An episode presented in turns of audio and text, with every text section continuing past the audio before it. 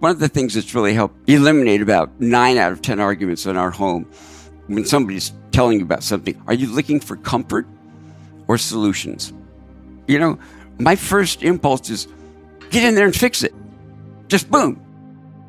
Loving detachment is where we allow the other person the opportunity to encounter the natural consequences of their choices the dignity of being autonomous and capable. Because I always thought like detachment sounded like abandonment. So she needed to encounter that consequence because it was her turning point. That was her springboard. That's the thing about bottoms, you can push off.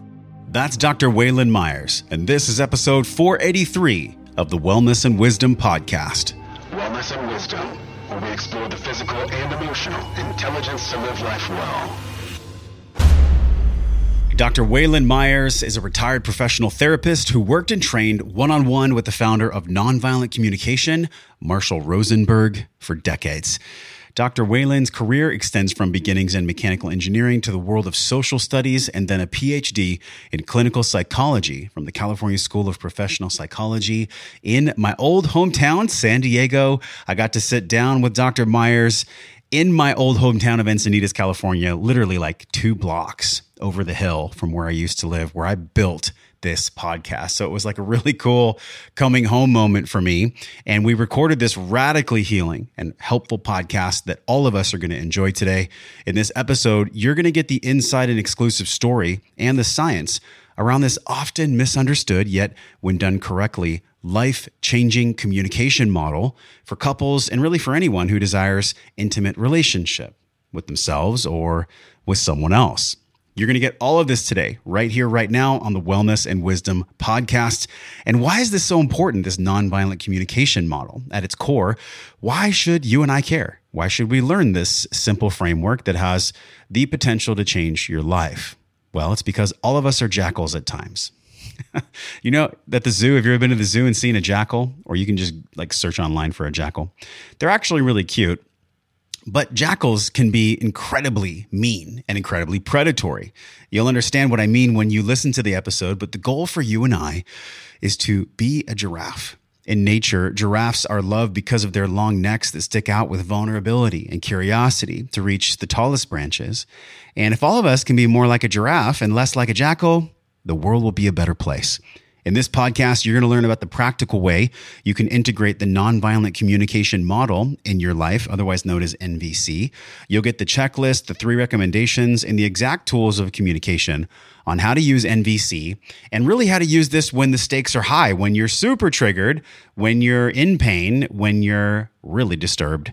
This is where it really counts. And this episode is timeless because all of us, our grandparents, I'm sure even our future children will deal with this archetype of the jackal and the giraffe. This model of communication is so simple, yet simple is not always easy. In this model, you're going to find incredible power because look, that power comes from peace. And whenever power comes from peace, it can be trusted. Forcefulness and manipulation, and all of these ways that we have coercion over others, that you and I both find ourselves in behaving sometimes, maybe a lot of the times depending on our level of intelligence and awareness, well, they never end up serving us, right? They never serve us. They never serve the person we're trying to control because control essentially comes from fear. There is another way out of this, out of the fear box. This is why I'm so excited for you to hear this episode and watch it. Make sure you head over to our YouTube channel. Just search Wellness plus sign Wisdom podcast, Wellness and Wisdom podcast. And if you love this podcast, leave us a review. It's super easy. It helps us climb the charts on Spotify and Apple. So leave us a review. Just tap your device. You can head over to joshtrent.com forward slash review as well and just pick your player and leave us a review for the show. A lot of times you'll hear me mention things on this podcast, either supplements or cognition enhancement or tools for your kitchen or your house or EMF blocking or just anything at all to protect and to support your own wellness. I use every single thing found in our store page at joshtrent.com forward slash store. So look, you never have to remember anything. If I mention something on a podcast or if you yourself are looking for a wellness product, a supplement, something that goes on or in or around your body, check out the store page. When you're like, okay, I need something for my wellness or my health, just go over to joshtrent.com forward slash store. I promise you it's way cheaper than Amazon. it's way cheaper than anywhere else you're going to find. I worked really hard to get these exclusive discounts and cut out the middleman upwards to 40% off of all the stuff you're already buying. But now you can just get it for way, way cheaper. And your purchases support this podcast. So thank you for supporting yourself, your family, your friends at joshtrent.com forward slash store. Now let's tune in and learn how we can be a giraffe using this nonviolent communication for a greater emotional intelligence and a life well lived. Wayland, we are here. We made it. We, We made, made it to Uh, San Diego. yeah, yeah. Very my nice. hometown. I'm so excited for this. Thank you Yeah. for having us in your home. No, and you're very welcome. My this uh, communication that we all deal with as as human beings, it's something that I am constantly interested in mastering. and that we're really struggling with today. We definitely are. And that's so. like, nah, we shouldn't be doing that. There- There's another way. What a treat to be able to sit with you. It's been so many decades of you diving into this work. You're the mm-hmm. author of Nonviolent Communication, The Basics as I Know and Use Them. If you're on YouTube watching this with us, um, this book is so powerful. You distilled all the wisdom from one of your colleagues, Marshall Rosenberg. Mm-hmm. How did y'all even meet? This is the question I want to lead off uh, with. Okay. How did you meet Marshall Rosenberg? It was 1986. Is that how you came to 1986. Yep. And he had been, some people somehow stumbled on him and said, well, why don't you come to a training? We've got some people that will join. And um, so he came once, and then um, people said, oh, they really liked him. And I'm like, whatever. Well, then I started to date a lady who uh, spoke in ways uh, that were very triggering for me. And um, Marshall, Eh, in the way he presents nonviolent communication, he uses a jackal puppet to represent the unhappy ways to speak, and a giraffe puppet to represent the nonviolent communication ones. So this lady was very well trained in the language of jackal, and it was just getting harder and harder, and I really didn't know how to deal with it. So the two of us went, and that's what got me introduced to it. And I just realized after going through it that there was a lot of improvement and change that I could make um, in how I went about communicating, and that this really had the potential to um, make relationships easier to create, stronger and deeper in bond, and to be able to repair them.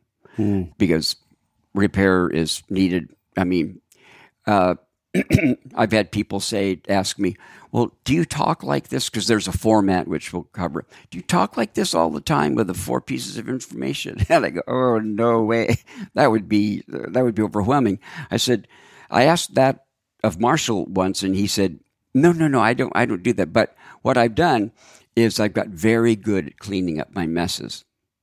So that's when I want to quickly create or try to quickly create a deep connection with somebody, then I will be very conscientious about conveying certain pieces of information regarding me uh, and and and them in particular ways that I have learned really create a great opportunity for that connection to happen.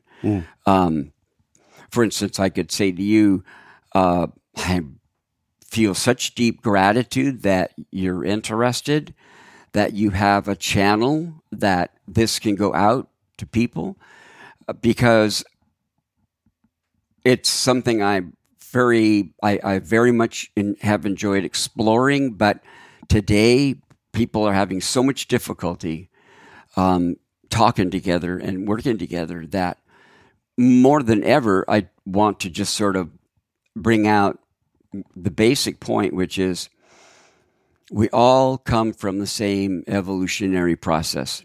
Uh, in recent times, say the last 60,000 years, we split and, you know, set ourselves up in different parts of the world, and then the individual groups decided their own little rules and their own little uh, you know culture and all that kind of stuff. So there's a lot of diversity there. But prior to that, there's about 50, 45 million years of our primate ancestors li- working out how to live in a group format.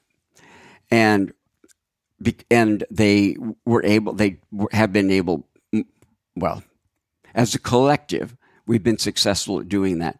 And it's, I believe, the reason that um, we are the most successful species and have been able to spread so broadly because we have really learned how to work and take advantage of the group phenomena. So we don't need to have everybody be brilliant. We need to have one brilliant person and then a whole bunch of people that could implement that. Um, whereas if you live in a small group, well, you know, I want a smart person in my group, you know.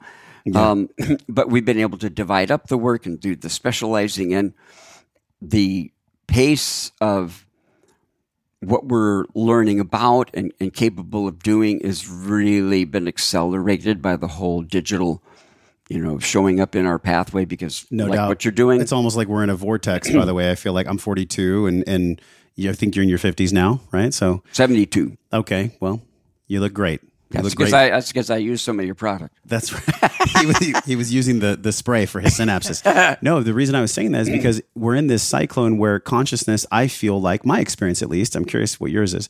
It feels like it's accelerating the faster we go. It's almost like the law of compounding returns where everything's stacking upon one another. I- I Do you get so. this? Yeah, yeah, yeah, The reason yeah. I'm asking that is because in the relationship construct, Mm-hmm. in my relationship with my woman, and I think so many people's hearts, there is just this complete misunderstanding and a deep wounding of being misunderstood. Mm-hmm. And that's really the the most beautiful deep dive we could do to kick this off is like so Mm-hmm. and there's many some people very are misunderstood. Simple, very simple things if you know to make that happen.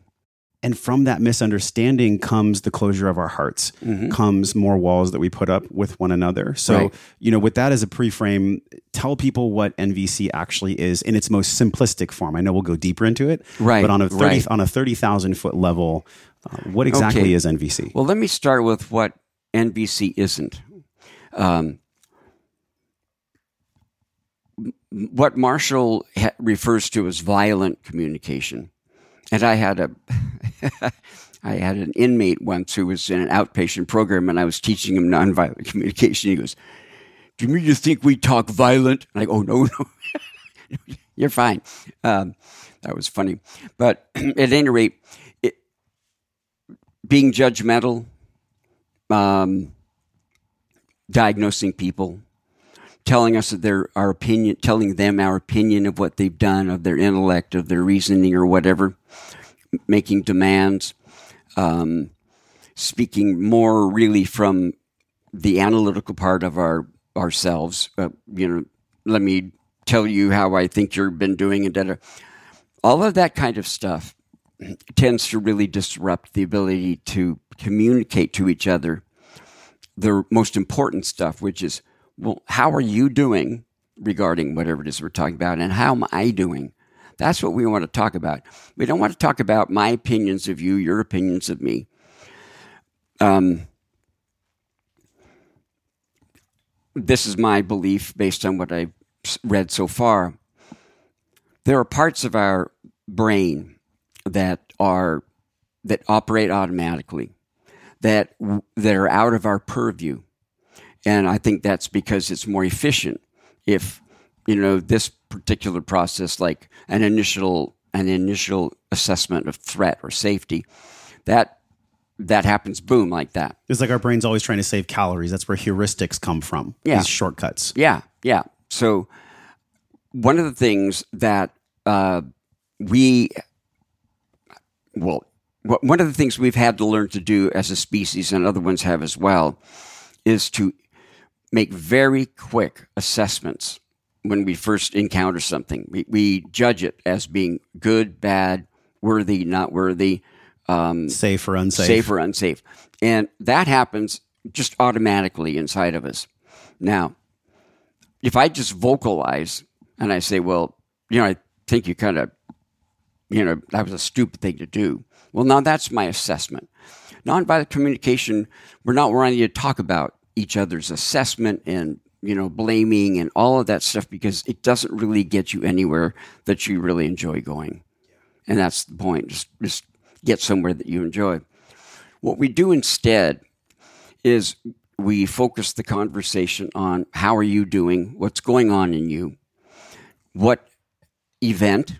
So there's the, the sort of um, s- standard structure is the four topics that we want to address as we're communicating with each other are number one, what is it that I've thought about, observed, what's been done? You know, I want to, I want to convey in a value neutral way a description of where my reaction is coming from. So I might say, when I was talking the other day and your eyes slowly closed and I kept talking and you fell asleep. Now, that's a value neutral description. Uh, I could, so you, that at least you know what it is that my topic is. That's where my, my, So you're literally just focus. you're just observing a neutral event. for yeah, I'm describing a new, I'm describing an event in a neutral way. It might be, um, you know, when I remember how blah, blah, blah, blah, blah happened, um, you know, and then, so that's letting somebody know what's basically, what's the origin of my need to talk or, or whatever. Then I want to talk about the emotions that are tied into that. So I might say, when I noticed that your eyes closed and then you finally fell asleep, um, uh, and a, a further addition to that, what happened piece is um, I was right at a point in sharing with you that I thought was the most important point. Now, I've just described everything, talking about me and describing just in a neutral way, objective way, how what was happening. Okay, now I move to the feeling part. So when I noticed that and and and I thought about know, guy, this is really a, a, uh, uh, a really important thing I was talking about, and I wanted him to be able to track. I- just feel really sad, uh, frustrated, puzzled. Um, so because I I wanted this to really okay, so that's the feeling. Mm-hmm. Those are the feelings. Mm-hmm, mm-hmm. What am I needing relative to this situation, or what was I needing that generated these emotions? So that's the fourth piece. So there's the event talked about in value neutral way. There, the emotions tied into it, and then there's where those emotions come from, which is my need. If I'm very good in talking in a nonviolent communication way, my need was really to see how what I shared with you touched you. Mhm. Is that the request? Because the No. last phase is the no, request. Yes. You know, the last phase is to make a request. yes. That's me just telling you what my need was at that moment. Got it. Because when that need wasn't being met, because it looked like you fell asleep, um, that's where my hurt feelings came from. That's I was puzzled why you you lost your attention. I didn't know what it meant. So I've now described to you sort of three aspects of what's going on in me about that situation. The fourth piece of information that is part of the standard protocol for nonviolent communication is for me to, if there's something specific that I would like you to do or to have be done, to make a make that request. So I might say, could you tell me what was going on uh, over when on your side? I might ask that, or I might say, can you tell me how you feel about what I've just said? Um, but I I end it with, or I might just say, I want to check. Do you feel like you understand? Is any any part of that confusing? So that's the um, what would I like that would sort of be the next dedicated step for me. So you've got the event that's being reacted to, the emotional part, and the fact that those emotions are are the children of the needs that are tied into it that weren't met in this case. But I could have been talking about, you know, when you're when you lean forward and you really like got really enthralled. That might have been what happened. Well, then the feelings would be, I was really pleased and happy because I wanted to see if you really were touched by this, and I saw that you were. So that's what I was needing. I wanted to see if I could touch you or see what your reaction was. So the thing about emotions is they come in two basic flavors. They come in pleasant, comfortable, and distressing, painful. Yeah, because practicing NVC in this model when you're triggered and you're Mm-hmm. tasting the, the the dark bitter fruit is not always as easy. Right here, it's a beautiful space. We're in your home. Yeah. you're explaining the That's model right. of NVC. That's There's right. no triggers. We're not angry at That's each other. right. That's right. exactly but, but with a partner, I can definitely say this on my in my own Yeah. experience. When I'm triggered from past resentments, from past pain, Mm-hmm. from even trauma, right? Especially around couples that have been through traumatic birth experiences, stuff Mm-hmm. like this. Do you find that it becomes way harder to practice this NVC Oh, model? absolutely. In that experience. The higher the intensity of what's going on in you, yes. the more challenging it, can be. And why is that? Is it a psychological or a Well- biological or both? Uh, well, I, I think it's both. I think it's well.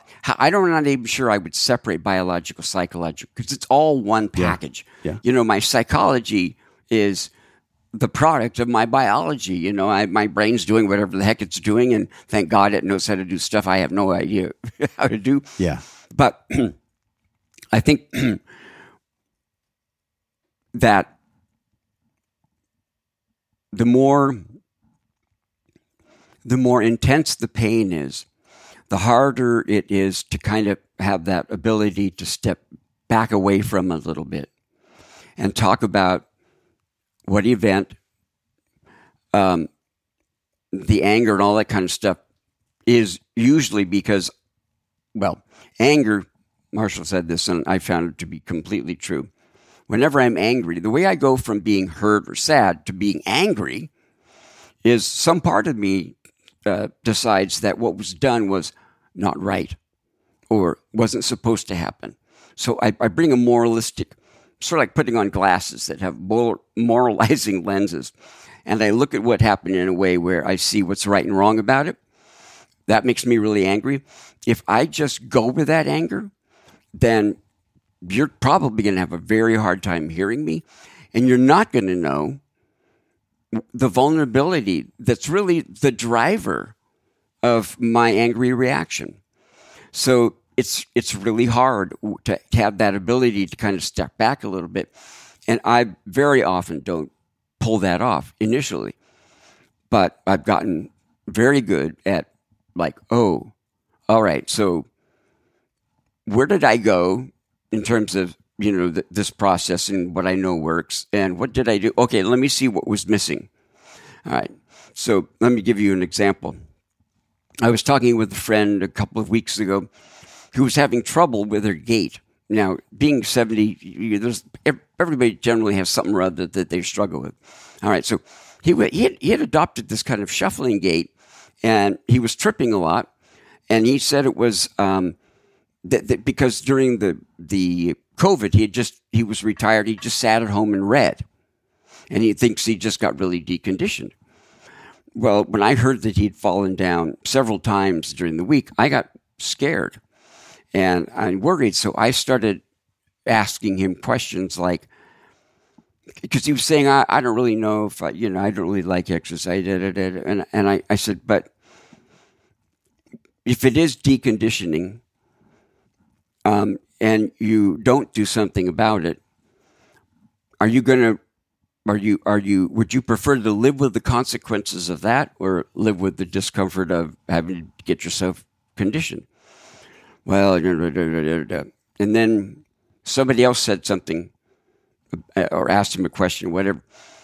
Then he stopped us all and he says you know you're making me feel like a little kid who's done something wrong and you're guilting me and i just don't want that that's How not would what i you want des- from you How would you describe that behavior? Because you're doing something from a neutral space, Right. Where you're with this person and you're applying, you know, all these decades of learning that you have working with patients in a clinical setting. Mm-hmm. Yeah. So, from that lens, what behavior? How would you describe the behavior of that person? I am 100% sure that everybody with us right now has experienced that exact Right, behavior right. from their partner. Yeah. Oh, yeah. What is that behavior? How would you describe well, that? I think he heard me critic- critically appraising what he did or didn't do or wanted to do or didn't want to do and and trying to push him to do the right thing.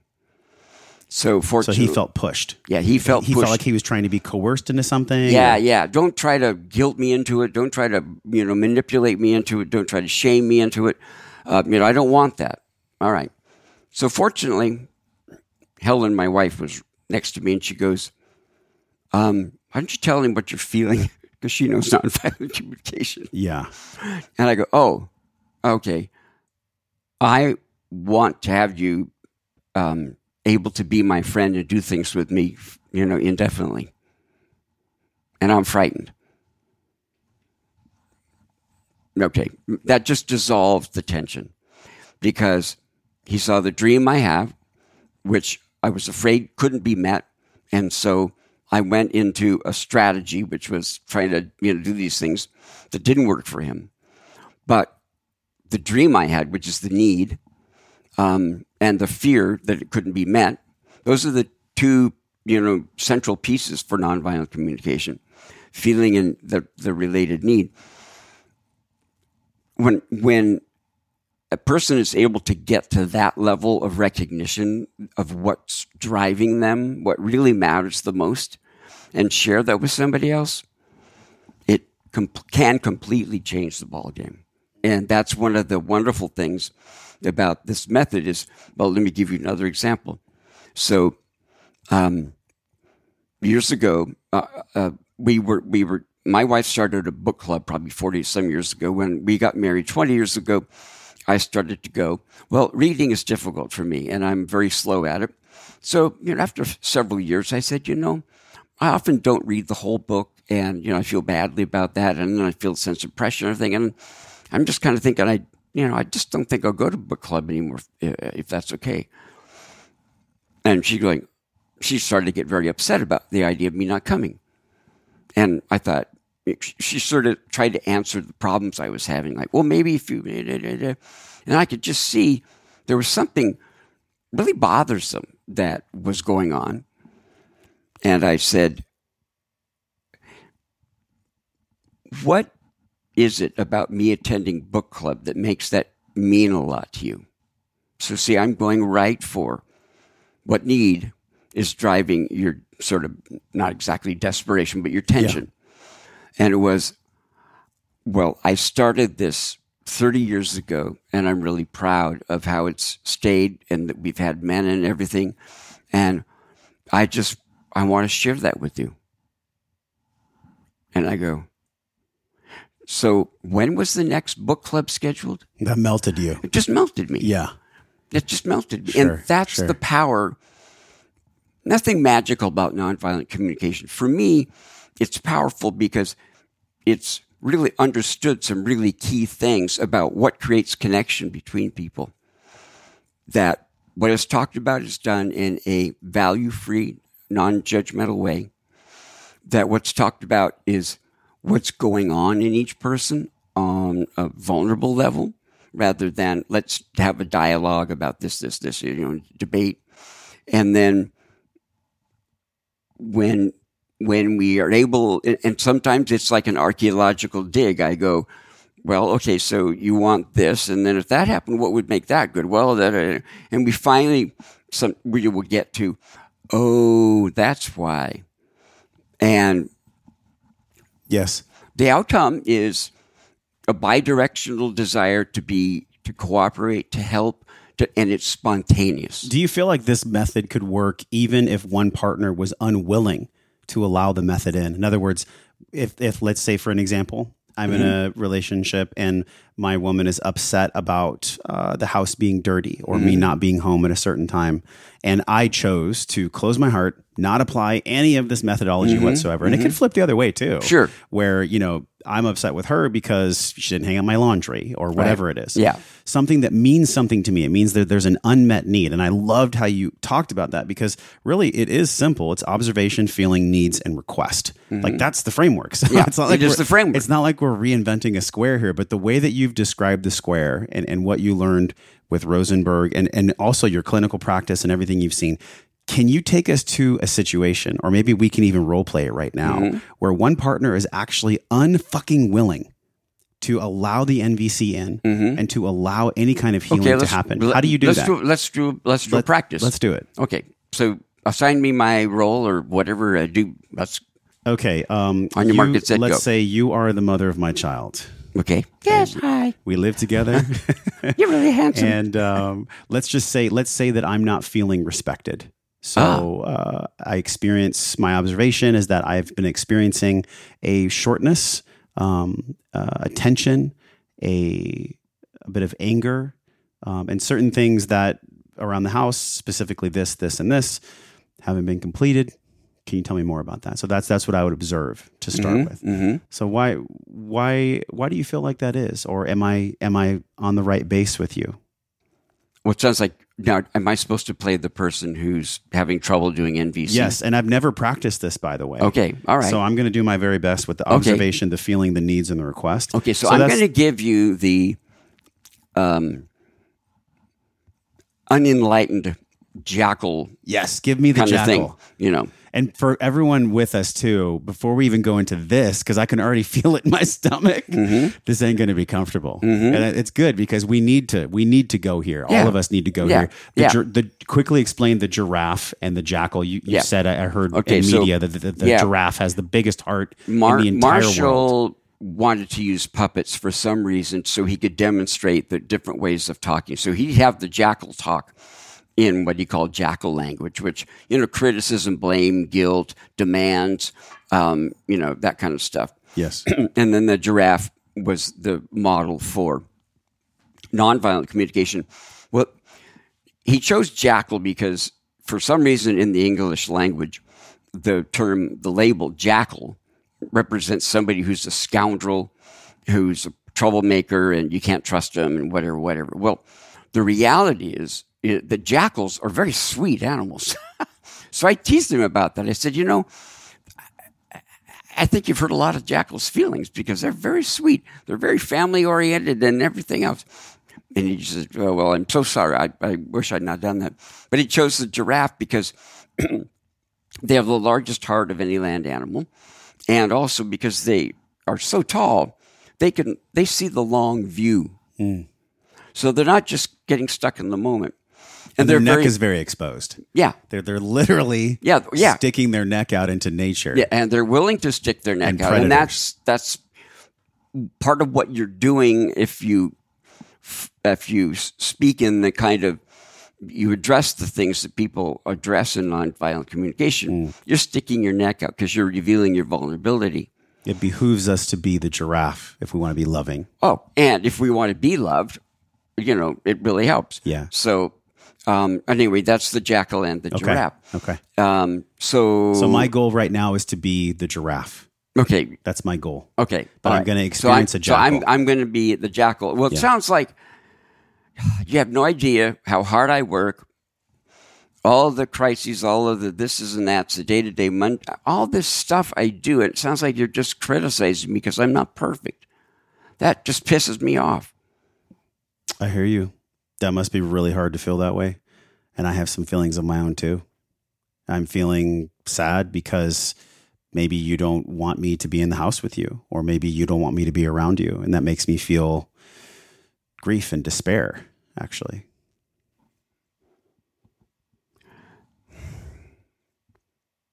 Well, sometimes it is hard. Sometimes there are ways that you act or, you know, treat me or whatever that are, are really a struggle. See, I'm having a hard time staying in Jackal.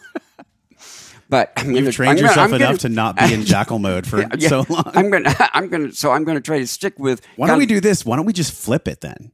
Because we started that- the I exercise. was, I was going to suggest that. that we that started might the exercise of me Yeah. just kind of fumbling through Yeah, it, yeah, which is so cool. 'cause we don't edit this at all because this is what most people are going to do. Yeah. Mm-hmm. they're going to. I actually modeled what most people will do, which is they'll fumble through the start. So let's flip it around. So you're the master, you're the giraffe, and by the way, I definitely know how to be a jackal.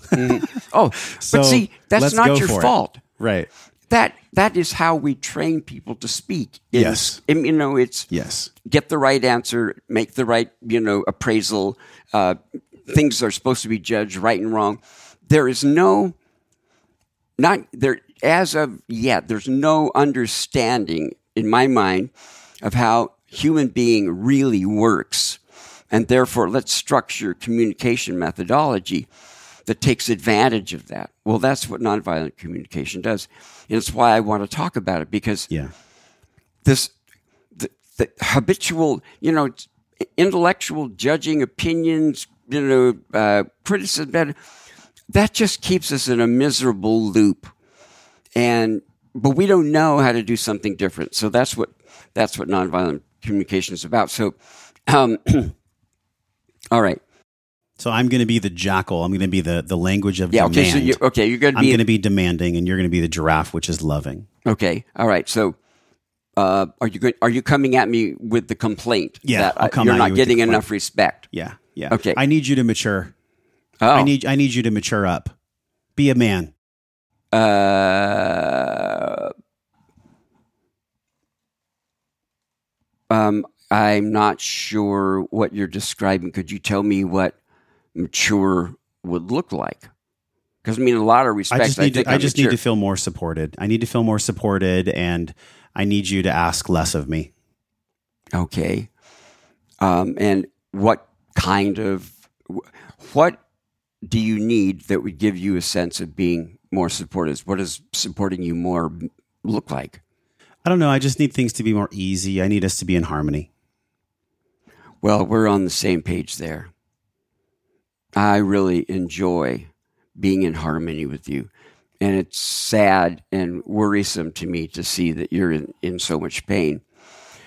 And but I I rather than sort of, you know, defending me or whatever, um, I'd really first like to take the time to understand what what you're meaning, what you're addressing, and, and the ways in which it matters to you and how you feel about it. So, There's just so much resentment I have towards you. That's probably what this is about. I just resent you so much. mm-hmm, mm-hmm. and can you tell me um, if you gave that resentment a voice, what, what what does it sound like? What does it What does it say? I need more. I need to be more free. I need to be more independent. Ah, okay. So I feel like you're squashing me. I feel like I can't do what I want. Ah, so okay. So what I'm hearing is that it's really important for you to feel that you have free agency, more free agency, and you can kind of follow your own timing or inclination or style or whatever. That that's just really, really important to you. Yeah, If I got that right? Yeah. Yeah. Okay. Um, so you're saying that you're not giving that. Can you tell me some of the ways This is that so that's heady. I can't deal with this. I just feel like you're you're coaching me. I don't like this. Um, well, I don't like being coached either. And can can I tell you what I am trying to do? I guess. I'm wanting to talk about this in a way where we can get some resolution. And so some of the stuff that I'm asking for, it's just it generally it's helpful to be able to talk about that stuff and I I, I'm not trying to I don't want to coach you. I'm what I wanted I'm wanting to, to I'm wanting to learn about you and what this is like for you. That's all I'm that's all I'm seeking. Because I don't really understand when you say you really feel like you don't have the freedom, you don't feel like you're respected or whatever. It's just because you're part of the patriarchy. Oh, what can tell me what the patriarchy is? What does that mean? You know what it is. Don't play stupid.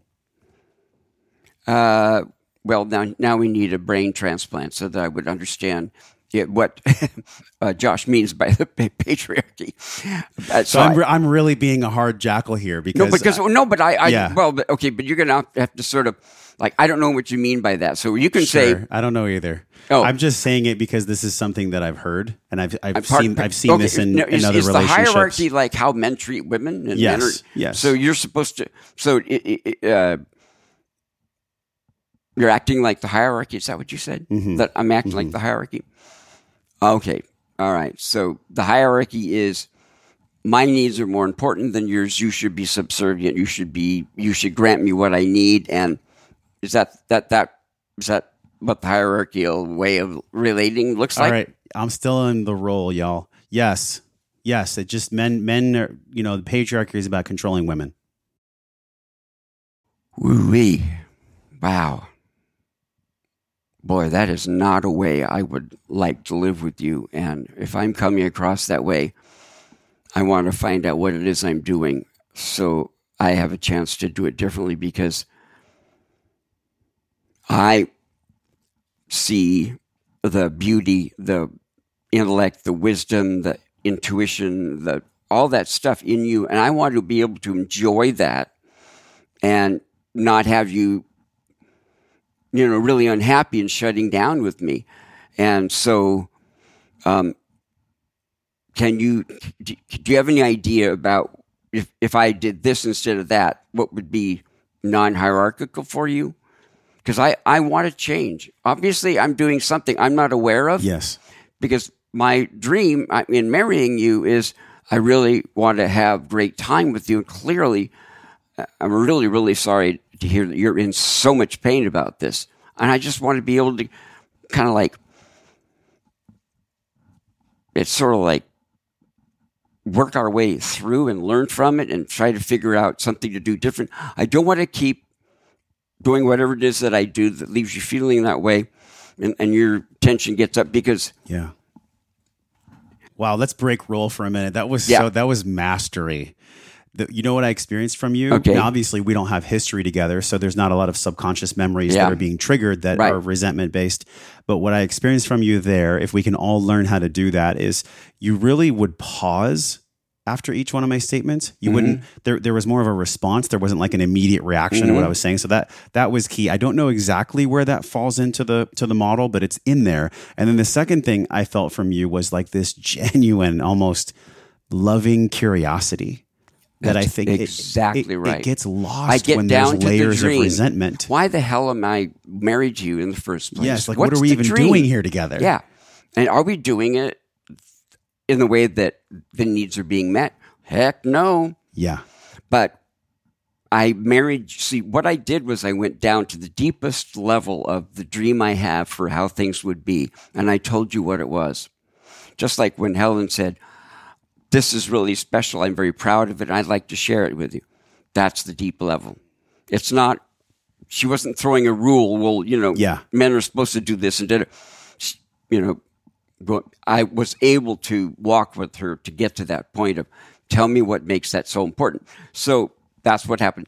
And the pausing is is just me wanting to really try to absorb and understand what you're saying and sort of figure out what might be a good next step to facilitate kind of the opening up of this and hmm. whatever. Would you say that if you had, let's say, a, a 10 year history with someone and there was a lot of unresolved trauma, unresolved resentment, and the flavor of the interactions, even if one person was really standing strong, let's just use for an example, and it could work both ways. The woman could be practicing NVC with the man who's triggered, or vice versa. I'm just mm-hmm. doing it because I'm a man, I'm in a man's body.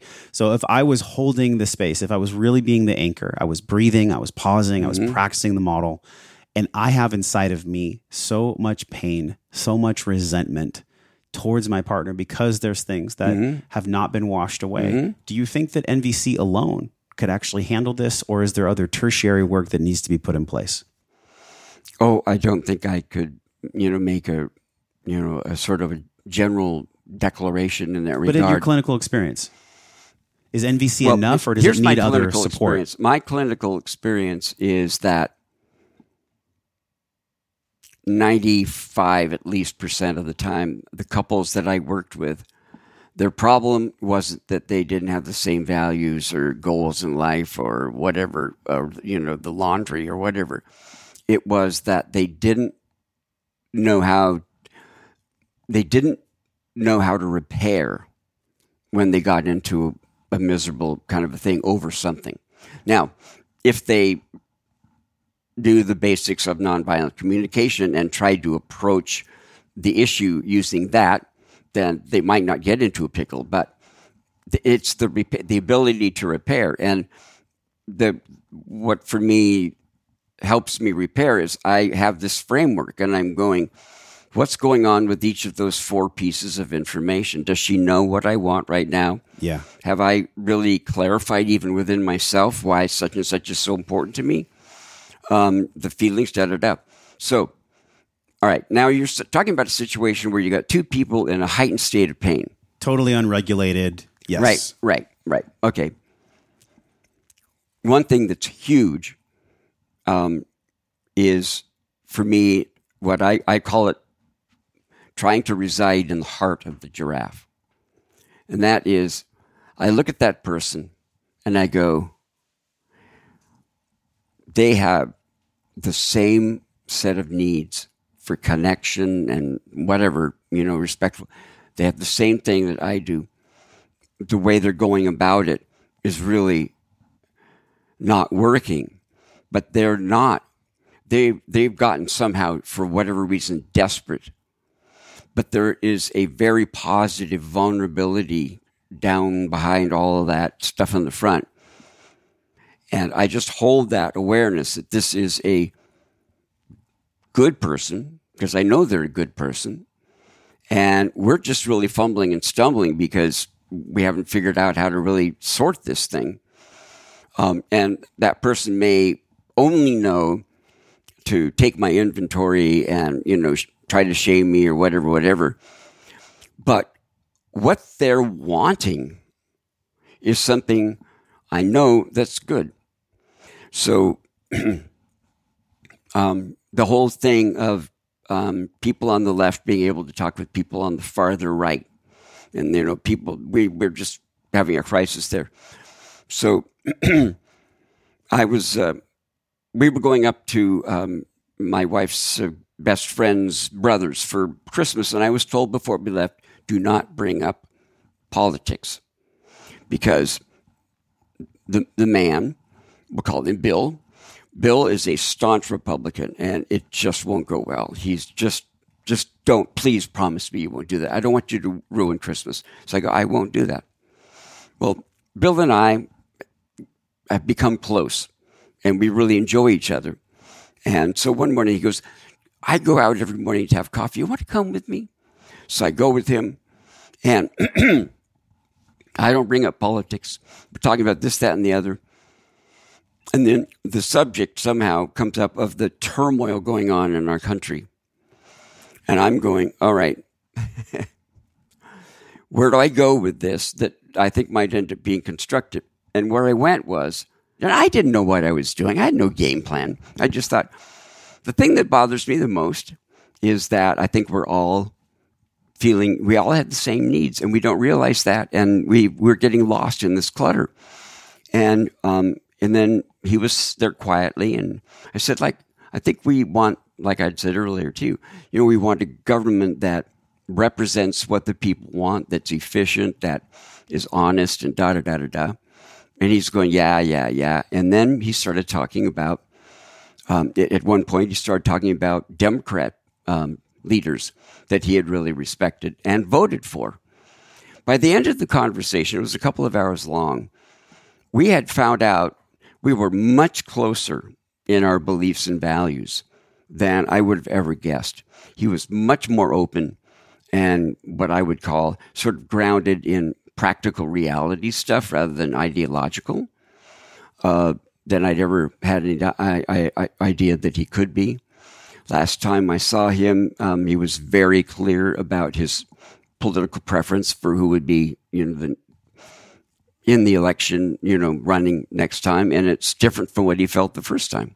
So, and we were really proud of each other when we got done. It had really brought us close because we'd done such a wonderful job, and a lot of that's because he's a wonderful person. Mm-hmm. And gentle and considerate and kind and loving and all of that. So, but it, work, it works when both people make it work. Yeah, that I understand they're coming from a good place, even if I might not agree. They, I treat them with respect, with curiosity and kindness. That is enough of a bridge build for that moment. Uh, we want a government that is efficient, that does what it needs to do for the people, that reflects the people, that is, you know, um, financially responsible. We want a government that really works. Or, how about well. just honesty? How about a government that's just We- honest, There is that. which actually Sure. subverts the entire structure of the government that exists now? But okay, but, but okay. So what what happens to me when I hear you say that? As go, "Wah!" alarm turns on because that sounds like a complete blanket, um, you know, application to the entirety of everything. You know, that the whole government is dishonest. And I always get very worried when I hear that because Sure. it, it's, I can share it's why. so much more complex. It totally is, but look at any water source. So if I had water that was coming down from a melted glacier mm-hmm. and someone flew a helicopter on the top of a glacier and sprayed cyanide all over that mm-hmm. snow, would you say to the people at the bottom of the river, "Hey, the water's safe?" Or would you let them know, "Hey, it's oh. oh. been poisoned?" Okay, there are specific functions and um, subject areas, I guess I might use, where I really am not happy with the honesty, with the intelligence, just common sense, Yeah. um, the uh, the op- the open engagement with people. Like instead of making a rule, why don't we sit down and talk with them and say we're concerned about this, and we're thinking that would be, you know, how? What do you think?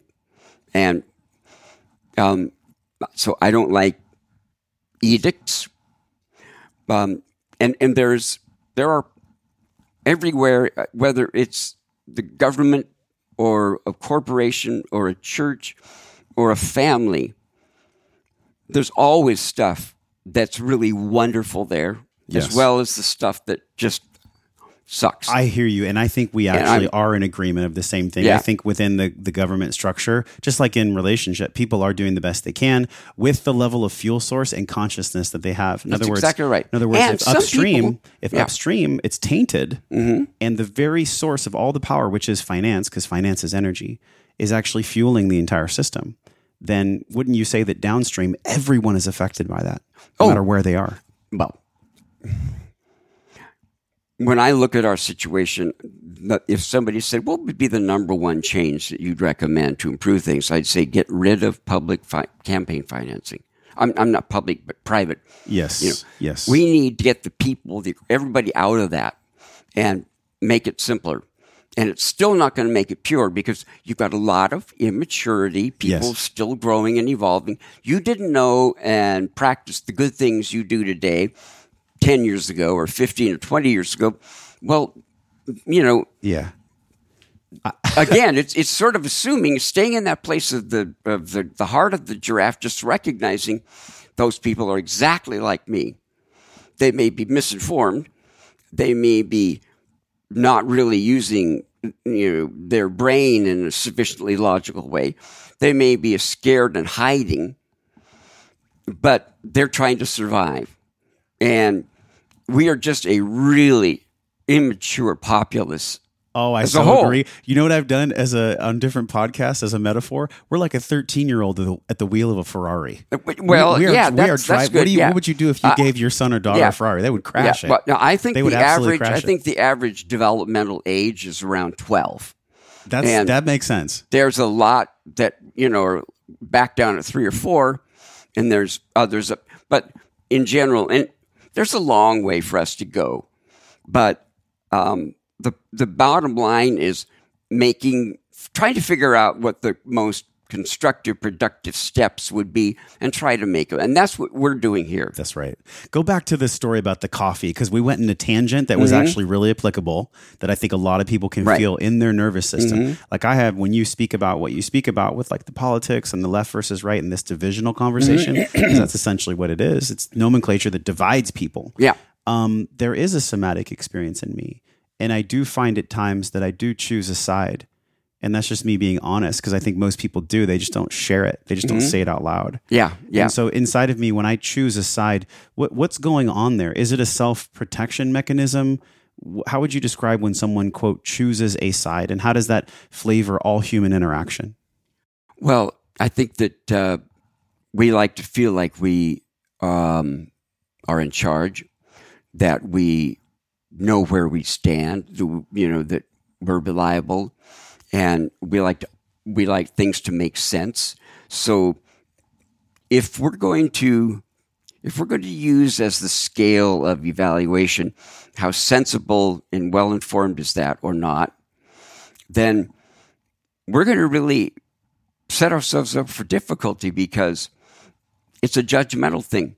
I like to get back to like this coffee. So I, I said, the thing that makes me the saddest is I think both sides have far more in common than they have, um, you know, but they have different beliefs about the methodology, about what's more important than whatever. But we all want a government to do what a government can do for us and to do it well.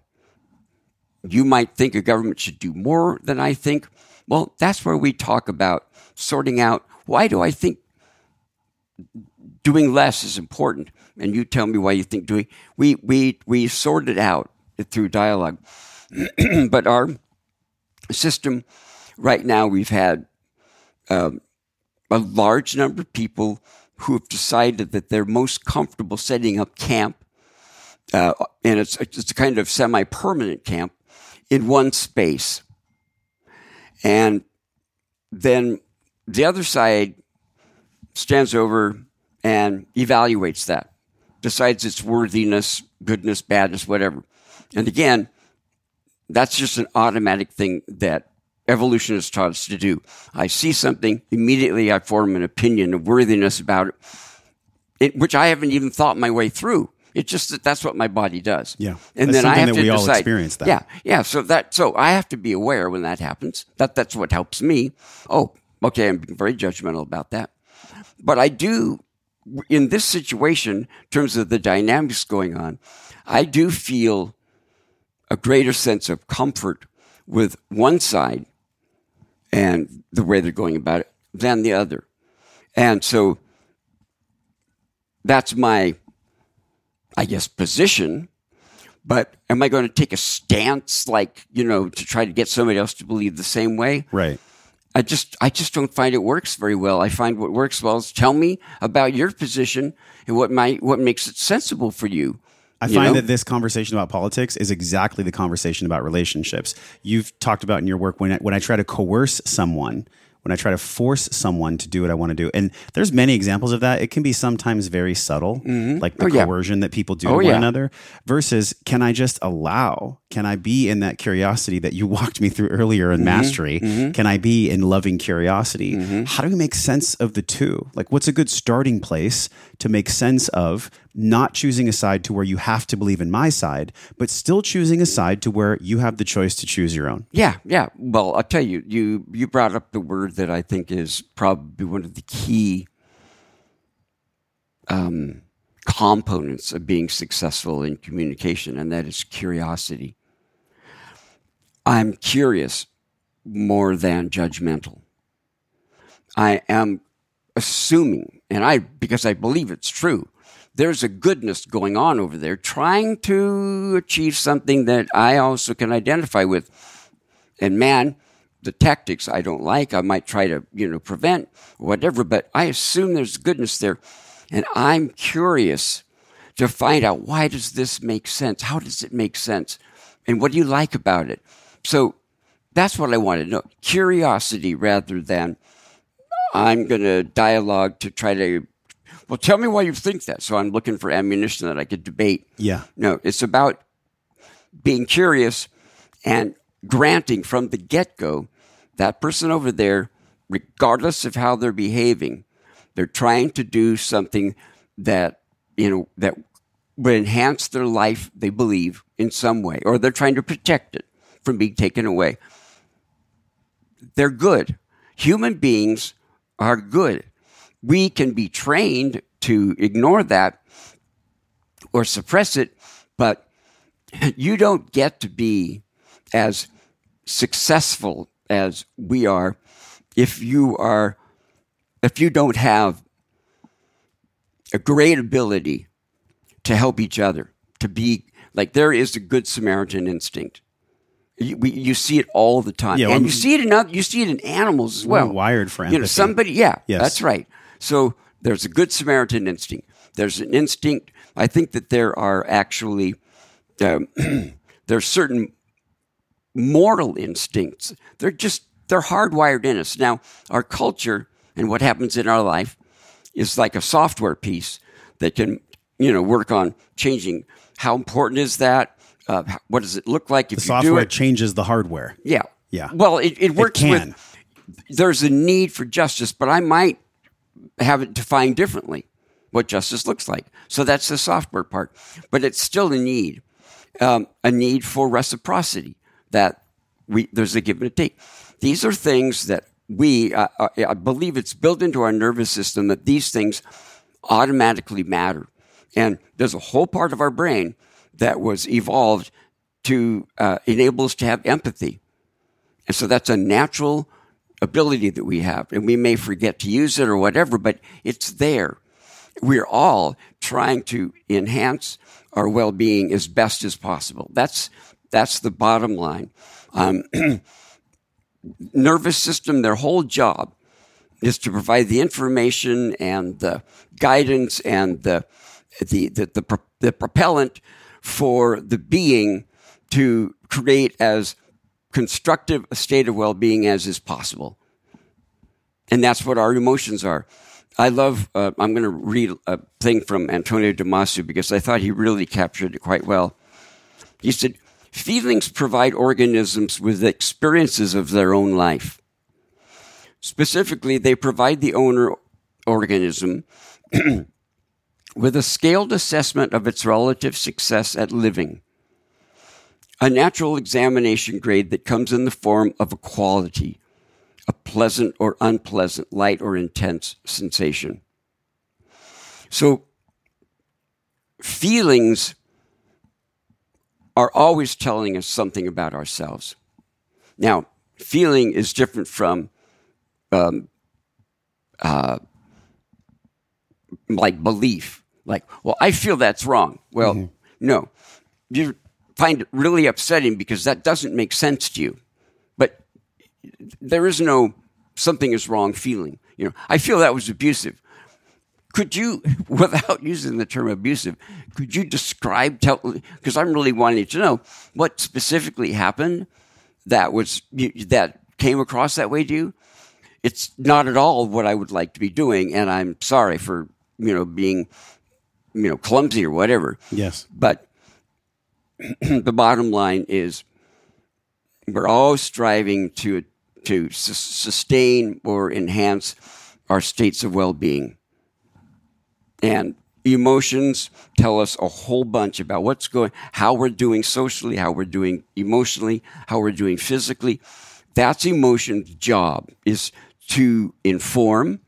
So they're, they're kind of like status uh, reports, but also to give us information about specifically what do I need to do?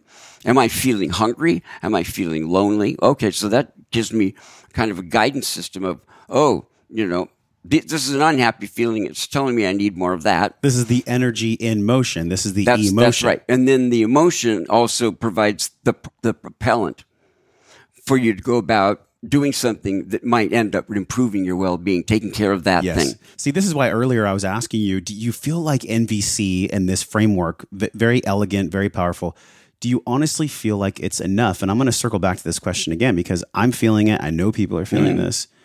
Is NVC enough? What are the other things that we can stack in alignment with NVC so that we can regulate ourselves properly, so we can be present for one another, and honestly, so we can stoke that loving curiosity? Um, well, now that's a gigantic question. You've got maintaining good basic health and well-being. This is how my mind works. I, li- I like the big questions. That's fine, but I'm just saying it's going to have, you know, multiple components. Yes. as an answer. And maybe you can just give us a few. Maybe we don't have Well, time yeah. to go into 50 well, of them. Yeah, yeah. No, it's it's it's you know you have to in order to be able to sort of um, give a chance for you to act in a way that improves the quality of somebody's life. Well, it's good if you are in the best quality state of life that you can be physically. Yeah. You know, there are a lot of people who are out there serving the poor who have, you know, they've got pain every day or whatever. But their their internal need to the good Samaritan instinct is so powerful in that person that that they can deal with not feeling comfortable. But for a lot of people, if they're tired, they're you know short on food or whatever, they just they may they they're they're just more cranky. Yeah. So if I want, you know, it's not just a matter of me being grounded in this basic understanding uh, uh, of how people work and what you know, con- curious curiosity about these sort of well-being states. It, I've also got to take decent care of myself. I also have to. There's an old Buddhist thing where they talk about uh, doing something at the right time, with the right place, in the right place, with the right person, and in the right way. So what I'm wanting to do might be the right thing to do, but now it's not the time. Or you're not the person for me to do it with, or I don't know how to do it very well yet, so I probably shouldn't do it. So th- uh, those factors really factor in. And I, my wife is far better than I am at discerning what's the right thing to do at the right time. You know, I'm like, I just sort of start going, and she's going, Didn't you realize that was the wrong time? Has she been one of your greatest teachers? Oh, yeah. And how Oh, so? yeah.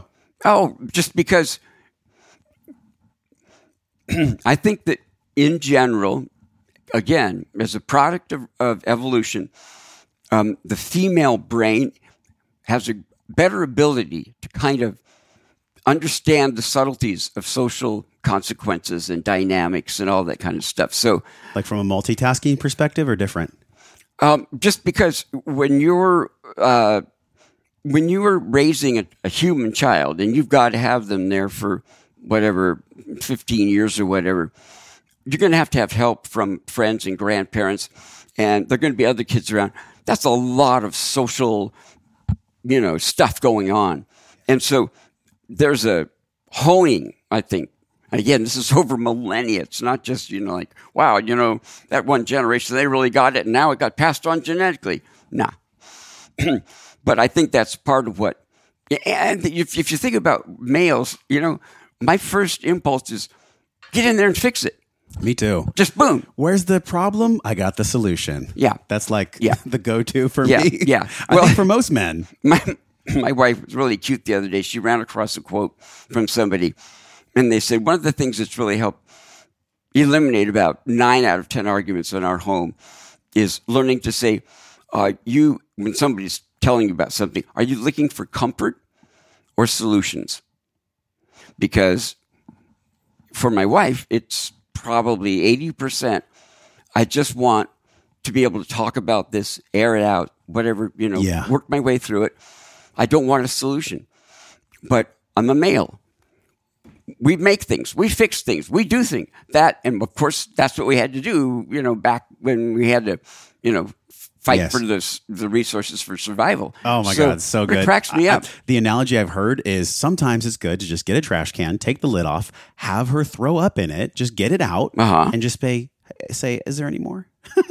is there any more? Like, and but not not not in a disingenuous way, in a, in a really genuine way. Like, hey, let me hold this trash can for you. Uh-huh. I want you to vomit everything you got. Yeah. and then I'm going to ask you from from my heart. I'm going to say, is there anything more? Okay, That yeah. that can be Yeah. the ultimate No, yeah, ultimate yeah, strength for yeah, it, it can. The, my only problem is that if she's dumping into a trash can, the implication is that she's got trash, and the for me, no, what she's working with isn't trash. She just got a lot of built up something, and Energy. she needs space. yeah. I need space to explore it, get it out, diffuse the energy, whatever. Um, and just that alone, if it's a pain thing, just that alone, it's the equivalent of what you're talking about having them throw up in a trash can. Sure, But sure. I just, And as long as we're not holding the trash can in us, I mean, because this well, is no, what, no, yeah, yeah, yeah, yeah. this is what wanna- I'm I'm leading to the next question here because this is a perfect segue. Like you've given us some very unique skills, and if maybe this is somebody's second time around watching this or Uh-huh. listening to this. Mm-hmm. This for me is like the part of the interview that really tugs on my heart. It's something that I am learning myself. Okay, all and right. that's and that's why this show is is done the the best that it's done is because I'm just honest about my stuff. Yeah. So one thing that I'm working on is a concept of loving detachment. Mm. And there was an article that you published that just rocked my world. And I'm going to read a quote from that. Yeah. You said, I developed my first understandings of loving detachment at the same time I was developing my first understandings and skills in nonviolent communication. You talked about the addiction brain in this article. You talked about the atypical brain. This concept of loving detachment, it is not spiritually bypassing. It is not ignoring problems. It's not about sweeping stuff under the rug, but it is so counterintuitive Mm-hmm. to people that were raised in an environment like myself, which was absent father, bipolar mother. Right. So I learned at a very young age as a survival Mm-hmm. Pick up strategy. responsibilities. I'm going to handle it. Oh, mom's sick. Let me handle it. Dad's Mm-hmm. Right. gone. Let me be the man. Right. Whatever it is, I would just handle it. And so Mm-hmm. that created a hypervigilance within me that I recognize now as a father myself. Mm-hmm. And a reaction pattern. And a reaction You know, pattern. I got this habit. Kids will do Show this. me something not going well. Mm, I'll do something. right and i and even your physicality where i, I lean into things Mm-hmm. so what i'm learning to do and today like specifically is i'm learning to lean back Mm-hmm. and i'm learning to have what this is this this loving healthy detachment Mm-hmm. let's start there because it's a really big topic to unwind but how would you describe that and then of course i would love to go into your own personal experience with that with the addiction uh, with your with your child Yeah. For me, loving detachment, there's a number of parts to it. One is recognizing that there are times when somebody needs the difficult experience as something to wrestle with and find a solution to. They need to develop the skill. Uh, they need to find out, learn something about themselves. If uh, you know, like with the with the, the addictive situation, I lose my job. Well, then I that get to the opportunity there is for me to learn that what I'm doing, drinking as much as I do, is making my life unmanageable for me. I'm not able to work, um, and uh, so that's an opportunity. But if I'm in there calling the office and you know giving excuses or with the kid writing notes to the school to excuse absences or whatever then what i'm doing is i, I guess it's based on a silent assumption which is they probably won't be able to take care of this themselves and that's something i just am kind of you know like oh wait i think you found a nail to hit on the head there there is an assumption that they couldn't figure this out for themselves, um, or that it's too dangerous. In the case of a parent, uh, it's too dangerous to allow them to do that. So that's where, and in that article, I say a parent's dynamics, the struggle, the issue is far more complicated than if this were an adult, you know, a sibling or spouse or friend or whatever, because you're not responsible for parenting and keeping them safe. Uh, but when you're a parent, it's like, where does um, being a response, having responsible responses and doing, you know, what I can in the way of constructive interventions, where does that stop and allowing them to encounter the natural consequences start?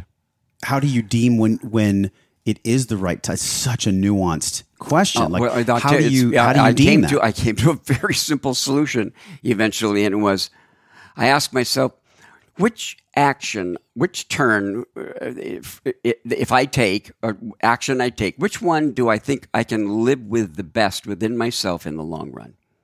Am I, do I think that by allowing my child to do whatever they're doing and not intervening, and if it turns out badly, it, do I think that's something that I can live with reasonably well in the long run? And if it's not, then I don't lovingly detach. I look for a different, you know, option. And so, um, do you apply the same model to a partner?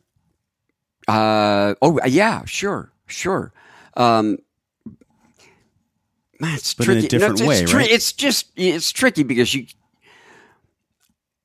the issues that you consider the sort of thought patterns you follow with a child, a lot of them are really different from how it is with the partner. Because the partner, I assume, is probably going to be able to take care of themselves, and I don't have a sense of responsibility to protect you necessarily. I mean, I, I often talk about mothers and their instinct to protect their children. I mean, that is one of the most powerful forces on the planet. I think is um, that, and I call it the mother bear instinct. Mama bear energy. I mean, it's like you that's know, why you never get between daddy mama bear and her energy is you know maybe daddy bear energy is here, and then mama bear is like I mean yeah. it's amazing. So, um, so you know, a, a parent child and a partner partner thing, it's they're similar in some ways, but in other ways very different. See, but you have firsthand experience of this because when you went to your counselor, this is a long time ago, I assume, many years ago, you said um, loving detachment, that the counselor made it sound like a gift. How could it actually be Ah. a gift? Loving Um, detachment, because in a way, when you detach from something, there's going to be a grieving process. There's going to be a, a uncomfortability, a painful process Mm-hmm. yeah. In, in the detachment, but- the uncoupling. This podcast is brought to you by my amazing and my heart centered friends and colleagues and fellow wellness enthusiasts over at Paleo Valley. I love Paleo Valley. They make these super tasty, healthy turkey sticks that I pretty much devour on the daily. Uh, when we get the box of turkey sticks, they last like, I don't know, a week. I don't know how my family's eating that many turkey sticks. I know you're going to feel the same way. You should probably stock up and get two to three boxes because we're always looking for healthy snacks. And these are the best I've ever come across. Beyond just the turkey sticks, you can pick up a bunch more, like a bottle of ACV, otherwise known as apple cider vinegar for your blood sugar. All you have to do is go to joshtrent.com forward slash paleo valley. Use the code Josh to get 15% off your entire cart. Now, why is ACV so important? Well, blood sugar. Paleo Valley Apple Cider Vinegar Complex makes getting organic apple cider vinegar into your body easy and fast without having to tolerate the taste. You ever had those ACV burps where you drink the apple cider vinegar and it's like, well, Paleo Valley Apple Cider Vinegar does not have that. And it's good on your teeth. ACV strips your teeth. Most people don't know this, but you can get it in pill form, as well as the ACV, the organic turmeric, organic ginger, organic cinnamon, organic lemon, everything in the apple cider vinegar complex. JoshTrent.com forward slash Paleo Valley. Use code Josh for 15% off. ACV can help support healthy blood sugar levels, minimize cravings, support nutrient absorption, and can help support natural relief from occasional indigestion. This is the ultimate ACV complex. You can get yours at joshtrent.com forward slash Paleo Valley. you said um, loving detachment that the counselor made it sound like a gift how could it actually be Ah. a gift loving Um, detachment because in a way when you detach from something there's going to be a grieving process there's going to be a, a uncomfortability a painful process Mm-hmm. yeah. In, in the detachment but- the uncoupling Yeah, and pain can end up being, and very, very often is plays a positive role in the evolutionary process. And so, that what the counselor said i- i- i- was loving detachment is where we allow the other person uh, the opportunity to encounter the natural consequences of their choices. So, fundamental to that is I grant them the dignity of not trying to leaving them to the you know having some faith in them at least some measure. And the, the the dignity of being autonomous and capable. And so um that's where I got love. Oh, because I always thought loving det- detachment sounded like abandonment. right But exactly or, there are or times- like a bypassing Right. Yeah, ignoring. But sometimes it's it's a um, it's actually that's what makes it loving is that I am doing it because I feel like if I intervene and try to prevent this, that, and the other, that's really not going to work well in the long run um, because I'll have to just keep doing it. And maybe uh, I just need to allow this. You know, natural consequences are what trigger a whole lot of our growth. So, you know, we, I don't always, it's not always a good idea to get in the middle and try to mute that. I'll give you an example with my daughter. So, we had a lot of consequences as we led up to where she we finally ended. You know, she got kicked out of all five schools in the area uh, and special programs for kids like that. Um, she ran away from home at one point, and so my loving detachment uh, involved. I think I'm going to allow her the opportunity to experience the natural consequences of that for several days. So I was able to keep track of where she was and that kind of stuff behind the scenes. When I got to day five, then I went, you know, if things go south from here, uh, because I keep detaching, that's not something I'm going to live with in the long run. You went back to that choice point, like you described That's right. earlier. Can I live with this Yeah. detachment for Yeah. the rest of my life? And that's the Yeah, governor. Do I think I could live with that very well? You know, if things went south because I stayed detaching, do I think I could live with that? The answer was no. And that's just me. You know, somebody else might say, oh, I'm good for another two days, or I would have stopped after one day, whatever. It's such a the beauty- bottom line is it's beautiful. what it's a bottom line is what do I think I can live with? Because we have to live with the consequences of our choices. And if my child, you know, ended up having something really terrible happen, I just told, I said, you know, now is the time.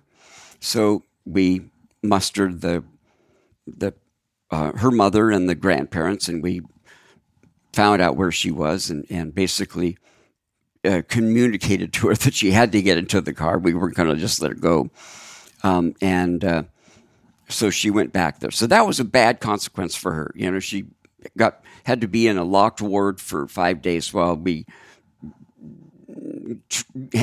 got her to a point where she was willing to go there. Okay, so that was bad. Okay, so she's at the program in Minnesota, uh, 28 day program, day 25. They kick her out because she's just not been willing to go to the program.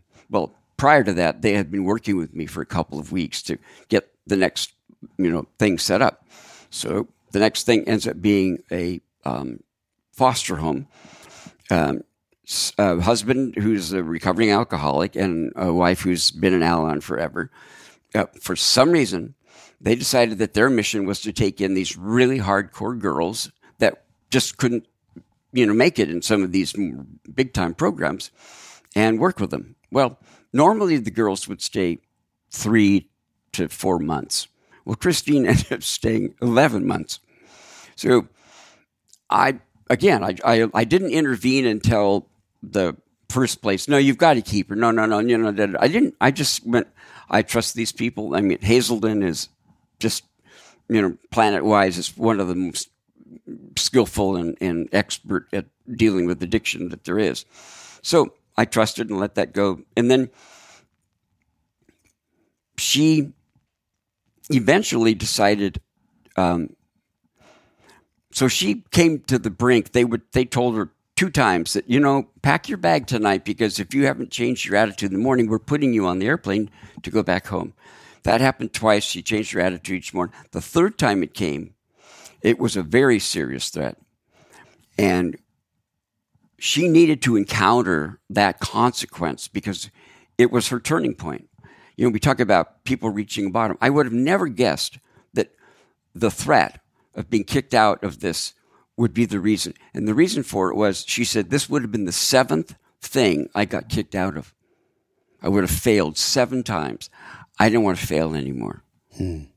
And and that was her springboard. And she that's the thing about bottoms, you can push off. And this whole time, you're as a father waiting in the wings, Yeah. dealing I'm monitoring, with watching. dealing with whatever anguish, Oh, yeah. whatever turmoil was inside of you. Yeah. What what were the ways in which you did deal with that to allow that pain, that anguish, that sadness oh, I to move a through lot you? of support. I, I went to Al-Anon meetings, and there there was a very large meeting just for parents at that time down at the near Scripps Hospital, and that, uh, that I went to that every week, and I went to other ones on a regular basis because that was a place where I could unload, I could share, I could talk.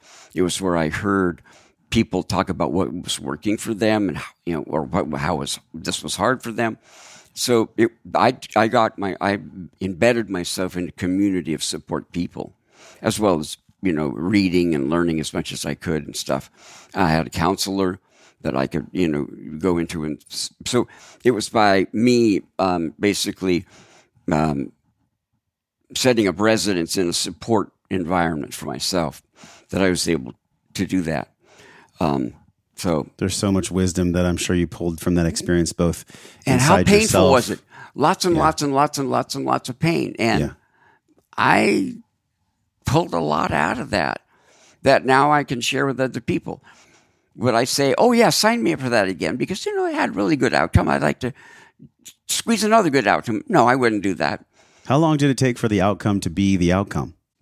Well, she eventually uh, was let out of the home after 11 months. Okay, so she was back in Minnesota for a year. She came out here, started in um, they have a special high school for kids who need to catch up. And she wanted to graduate with her class. So in two years, she completed three years worth of work. She graduated with high enough honors that she got a merit scholarship to a college back east. Went back there, you know, succeeded there, then went to a graduate program in Washington, D.C. on political management. Worked for AARP for a while, and then the Women's uh, Health Group that got Family Leave Act passed. I mean, and she's got her own business now, and she's just thriving. Why do you think she was successful when some aren't? I think it was in her nature that she found her own limit about what can I live with. I can't live with failing one more time. Did you teach her that mode? Was she involved in NVC in any way with you? No, well, no, no, she was involved with NVC, but this whole idea of what could I live with that really didn't come from NVC. It came from I kind of had an insight it one day. It's like, could I live with that? Well, that's really a good yardstick because nobody can tell you, you know, like, oh no, let, let her do that. No, don't let her do that. Go this far. That's nobody can do that. But your own internal guidance system can inform you about what you're imagine you can live with. Yeah. And I could have been wrong. I mean, uh, who knows? But um, she, so that's how she just happened to be built. And then she, in herself, really wanted to graduate with her friends, even though she'd lost a year. And that was just her drive. And all of that willpower and energy and enthusiasm that she took the bad ride with when it got turned around, she just built her life with it. I think yeah. that it's so powerful, and I approach the subject with respect because I don't know what it's like to be in your shoes, but I can only imagine. And sucks. Um, totally sucks. yeah. But also, you know, you said that you pulled something really powerful from it. What what actually did you pull? Oh, I learned so many. You know, in addition to figuring out what loving detachment, a workable definition for me, which was huge. Um, I learned about um, uh, letting go and letting life go on its own, you know, life on life's terms. Um, and I'm continuing to learn about that. Um, there's a music producer that knows Paul Chek. His name's Rick Rubin. I don't know if you that rings a bell, but he's written a book on creativity, and he was about to send it to the publisher, but he wanted somebody who was an expert in nonviolent communication to look through it and see if any of the language that he used, the ways he formulated things, wasn't consistent with nonviolent communication. So he contacted me, and I did that for him. But one of the things that he said in terms of what helps you achieve the best creativity is being open to what life sends you. Um, like the synchronicity of this happening, that happening, that happening. Oh, I, it led me to want to write a book.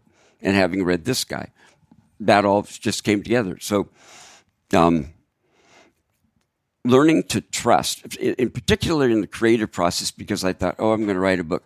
Well, the bottom, do, how do I do? Bottom line is, I realized I didn't really need to know. I just needed to start following where my enthusiasm led. And I've just continued to do that. And um, it's been really quite fascinating and very encouraging.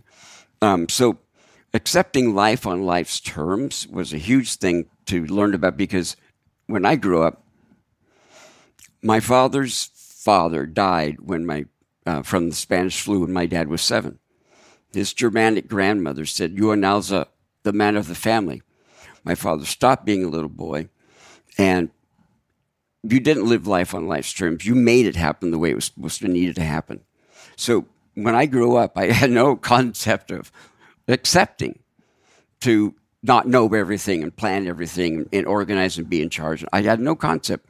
So it was very helpful for me to go and learn that from those 12 step programs. So that, yeah, just a bunch of, a bunch of things um, that I learned. You know, what's my part? What's somebody else's part? There was that differentiation. There was definitely something that you have inside of you that I wonder if you could even put words on it that allowed you to move from struggle to pain without losing your enthusiasm. What was that? I, I think it's just whatever my nature is. So it's just the nature and, you were born with. Yeah, yeah. I have an enthusiasm and an energy and yeah. level of curiosity, and I've suffered from major depression for 30 some years. I still take medication for it. Nobody would guess that. And that's because I have what they call an atypical depression. I can, ex- I can experience all the positive emotions and live from them at the same time. So I've been this way since I was a little kid. My mother, on her 90 something birthday, she said to somebody, you know, he's been a whiz bang ever since he was born. I wonder what happens because I've read a lot of research around when the mother is traumatized mm-hmm. and the child is growing in utero. That actually, most of the research points to a hypervigilance when the child is born premature, when there's a emergency cesarean, when the mom is experiencing super high levels of stress. Mm-hmm. Have you found that to be the case as well with the people you work with, and maybe even in your own case? Did you ever look into what was going on when you were in utero? No, I I never asked that question back when I was practicing. It just wasn't part of the oh, and you might want to check out that. Yeah. You know, it was what was traumatic for you once you were out. Okay, but we didn't know about what did you call it epigenetics. Yes, that just wasn't yes. out there. Something to think about. And uh, and when you brought up epigenetics and what happens in the womb, in this article about um, what role do genes play, you know, nature, nurture, and life events. It explains something about genes that I didn't know that genes are like a set of instructions for how to do a cake, but they're kind of fuzzy. And so when the person's in utero, something might happen chemically for whatever reason that makes the gene go this direction instead of that direction. But their identical twin, that didn't didn't happen to happen to their gene, mm-hmm. so they went that mm-hmm. way. And so they come out, and they are not identical creature, creatures because of random events that have happened sometime in utero. Also told a story this poor lady spent twenty five thousand dollars cloning her cat, and the cat successfully survived, but it had like a really miserable person, personality. It wasn't the cat she'd had before at all. and yet it was like supposedly genetically identical. So anyway.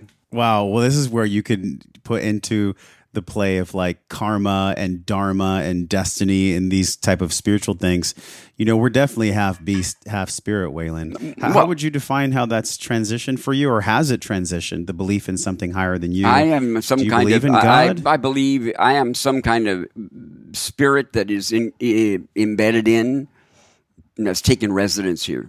Yeah. And uh, it's been a really hard life. I uh, i'm very grateful with how far what I've done with it. But um, if somebody had sat me down beforehand and said, "Here's the advanced copy of your autobiography," I would have gone. Uh, can I see door number two? Can I write a different one? yeah. yeah. You know, anybody open to like modification? but a huge amount of what's really wonderful about me is because of having these sure. things to go through. And I think that's also just a basic thing that is comes from our evolution. We work to that's the instinct is to get better, feel better, be stronger. You know, just we aren't we aren't born with no natural drive to stay alive. If if success leaves clues, which it does, then what are the successful clues that you yourself leave for others about being this embodied man, about having NVC well, in your life, and about having a good doing, life in general. Yeah, writing a book of nonviolent communication, doing podcasts. These are seeds that just you know. Okay, so I grew these crops, and there's a lot of fertilizer involved, but you know I figured out some way to till them, and so that's that feels really good to to lead that because I feel really sad and uh, and worried when I see the polarization that's going on because I don't think people know how to proceed in a different manner. I think they've kind of gotten stuck and told themselves this is this is this is all that's possible. Part of why I am thrilled to be able to do podcasts and share stuff about nonviolent communication is there is an alternative. We don't have to come at looking at somebody else from a judging their worthiness, their goodness, their value, their intel- intelligence, their education. We don't have to come from that moralistic appraisal perspective. Instead, we can look and go, there is a human being who is basically built with the same innate needs that I have. So they need love. Uh, and these are things I think that, again, evolution, these are, these are the things that evolution selected because they sustain life. So a need for justice, love, reciprocity, um, fairness, um, willing to help the group, you know, in some measure being willing to uh, follow the codes and rules. These are all things that all of us automatically label as important, and I think it's because they're hardwired. Uh, as those are things we, you know, that are important. Now they get defined and and prioritized in all kinds of different ways in the cultures. Some of them just get erased. I remember I was listening to a podcast, a lady from Holland, and she said, "I really have had trouble, you know, because in Holland we don't care to make you feel better, so we don't say thank you." We don't say, I really appreciate that. But if we do say thank you, it means that we're not really happy. she said, So I come to the States and people go, Well, that, did what I did matter to you? Did it help make you feel better? Yeah. Well, why didn't you say something? Why should I? then she said, My husband came in one day and I said, You know, what, how did you like what I did? He goes, I think it's wonderful. Thank you so much for doing it. She goes, Do you really mean that? And it's because in her culture, they had defined yes. it in a very different way. But the need was still there that we act in ways which support our enhancing and maintaining our well-being. And they had come up with a different recipe over there for this kind of thing. And over here, it's much more important for me to maintain a good feeling connecting with you. And, and frankly, I think it's, eh, I'm like so totally biased because of understanding what I understand through nonviolent communication, I think it's terribly important to recognize that I want to know uh, how I have touched you or how well it's worked. Because seeing you glow and go, Guy, I really appreciate that, that strengthens me. It warms me. It gives me feedback. It's fuel for future behavior. Yeah, yeah. Yeah. And so my saying thank you, it's like closing the circle of giving. You've done something, and then I give you back. This is a gift I give back. One so, of the things that in the four components observation, feeling, needs, request how do we know if a need is coming from a wounded place, an unintegrated place, oh. an unhealthy place, or how do we know if a need is coming from the heart and the soul? How do we determine when a yeah. need is actually truly adult yeah. and valid? Yeah. Okay. I think all needs that you're going to experience are at their root valid. But if you have a huge amount of energy surrounding it, like this is really, really important, um, your reaction may be way over the top relative to what a more average reaction would be. And so that's where you go, way too big of a reaction, probably a three, four most people, I'm at an eight, nine. That tells me something in my life is feeding into this. Mm. This has become a giant painful issue because something in the past. So, how big is my reaction?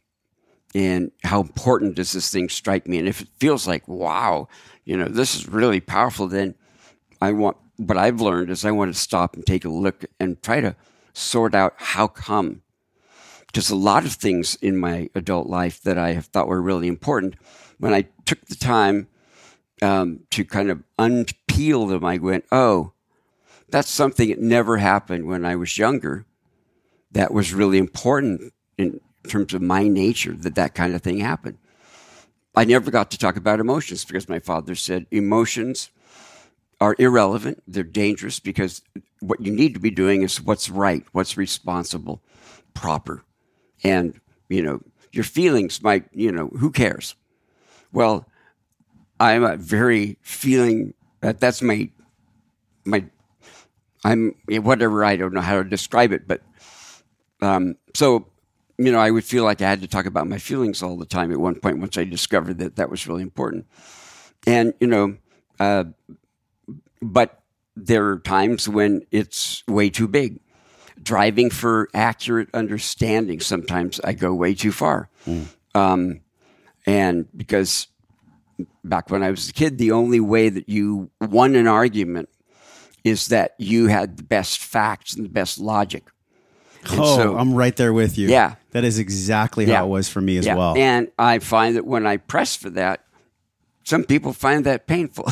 yeah. Wow. That is so. Okay. Everybody stop the car, pull the e brake because whenever I'm challenged, whenever we are challenged to be right, and we've heard this before do you want to be loved? Do you want to be right? Right. What is it about the righteousness that I hold in myself mm-hmm. and that we all hold in ourselves where we have to be right. What is that in our psyche, in the collective psyche? And how do we understand righteousness for what it really is? Because there are some cases where mm-hmm. righteousness mm-hmm. is justice, righteousness is valid. Oh, yeah, sure. Well, it, th- so there's a couple of pieces to this. Okay, first of all, one of the one of the tricks about when you're you're in the realm of reactions about what's right and what's wrong one of the tricks is when something gets defined as being the right way, there is an unidentified kind of side reaction that goes on. If what I want is right, I have the right to bully you. I have the right to push and push and push and push because it's justified. So that's where I get myself into trouble is you know, if I, I, I, it's like I give myself a permission slip to just kind of go for it because it's a right by God. That gets me into trouble. I don't have a right to, you know, go about it getting my need met in any way that I like. Um, I grant myself the right to speak about it just because it's part of my life and I, it, it matters and whatever. But um, I tell you, I can't tell you how many times when I've gone into something, it's the thing about anger that you had in one of your notes that Marshall said when we're angry, three things are true. Number one, there's something really important to us that we're afraid won't happen, hasn't happened, or whatever. And then we're telling ourselves a should moralistic message about it. Supposed to be that way, should be that way. Um, it's it, it's the, it's proper, whatever. But we're making it a moralistic thing because we put that moralistic energy in there. Then we become righteous about going for whatever, and we are just about to act in ways that are usually guaranteed not to get our need met. So those are the three things when you're angry that are true. If there's something really important that you're wanting, um, telling yourself some kind of I have a right to it. It's supposed to it should and, be this way. Yeah, it and, ought to be this way. And that's where you then empower yourself. It's like, well, for me at least, I give myself permission slip to really fight for it because it's right. That righteous energy, um, it's it's the product of convincing myself that this is some sort of like uh, you know, everybody in the world has a right to this, and so I should fight for it, you know, tooth and nail, and it's okay, and I can be dogged with you. Then that just doesn't work very well. Well, do you feel like we have to fight for love? No, I think we have to negotiate um, for uh, receiving the kinds of um, loving gestures and everything that that really touch us. We may have to negotiate that. You know what tells me that I'm loved is when somebody says, well, I, you know, it don't work. Uh, but do we have a right to be loved? I think we have huge need. And a need is not the right is where you you bring in the, an obligation energy, and people shouldn't have a choice. And that's the second thing. It's not just that I go on a righteous thing, but then part of something being right is you shouldn't have a choice. So I'm going to treat you so um, you don't get you don't get to not do this. Right. This is exactly what Yeah. happened with the mandates and the lockdowns and the Yeah. mask wearing. Mommy and daddy say I, that they know it's good for you. I know Yeah. Mm-hmm. you're 70 years old, but I know it's good for you. So do what I say and don't ask questions. I mean, that's the absolute insanity that we all went through in the COVID theater. So I think right now we're really still kind of shaking from that. And Mm-hmm. I think it's a beautiful time for self reflection and relationship because however we showed up with neighbors, with people on the streets, we probably showed up that way with our husbands and wives and boyfriends and girlfriends. Mm-hmm. Oh, yeah, it's yeah, the we do. same stuff Yeah, yeah, yeah. literally. So Yeah. now now we're at this choice point of like, all right, we've been through really a tragedy, a hardship Mm-hmm. on a grand scale, and there may be more coming.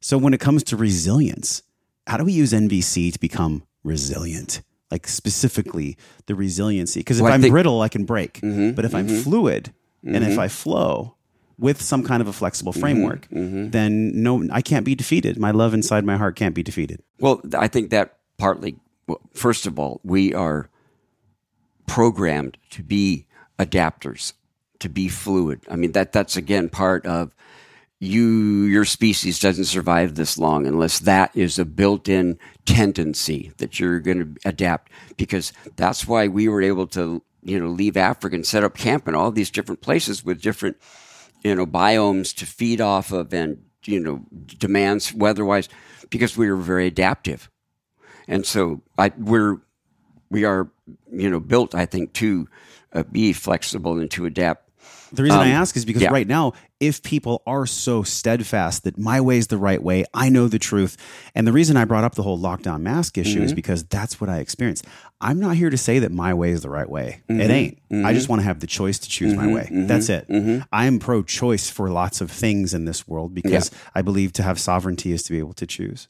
As long as my choice doesn't hurt my neighbor or hurt my friend, Yeah. then that choice is sovereign. Mm-hmm. So, uh, this flexible framework for NVC, you know, the observation, the feeling, the need, the request, these are things that we must practice. We are being pushed to practice these things right now Well, in yeah. our relationships and in society. So, well we have to do better in getting along well, here we are. because here we are. we don't succeed when we're divided. Our right. democracy is really struggling and, you know, blah, blah, blah, because we don't know any better other than to proceed as we're doing. But I see us going through what I would call a cultural uh, or evolutionary um, crisis, a transition crisis, where we're really encountering in a glaring way what stuff doesn't work, what's not good. And we're all having then to decide are we going to make a step forward and say no, you know, lying and, um, you know, domineering, blah, blah, all those things uh, are not how we're going to live. And I think it's just a developmental phase and it's a developmental step. And I think we're going to make it. Um, there are a lot of people that, uh, with the information coming out um, regarding um, Trump and or, and things that have have have happened, are going. Well, you know, maybe I do need to step up here. You know, the, the Roe versus Wade thing. Maybe I do need to step up and get involved because this isn't where I want to go. Well, that's what the democracy is supposed to do we're going to make it. We're going to get past this. I don't know how long, and I don't know what, how deep the price will be, but I I'm right there with you. I know we're gonna get. I already know in my heart that we'll get through Yeah. it. I think that I and many of us are just flinching at the pain to come. I think we know it's coming, Mm-hmm. and I think it's our job to do the work to be able to withstand the demands of the waves Mm-hmm. that are going going to hit us. And I don't think I'm curious how you feel. I don't think it's going to be more government, more control, more laws, more mandates, more things where we're being told what to do.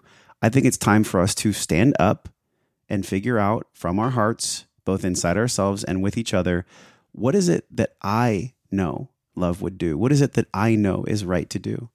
That's the best question we could ever ask ourselves because then we're outsourcing our locus of control to an external body that we pay taxes to, which is really in enforced tax collection. So we we we actually need less, I believe. We need less control, less government, or maybe different things are chosen to put regulation on.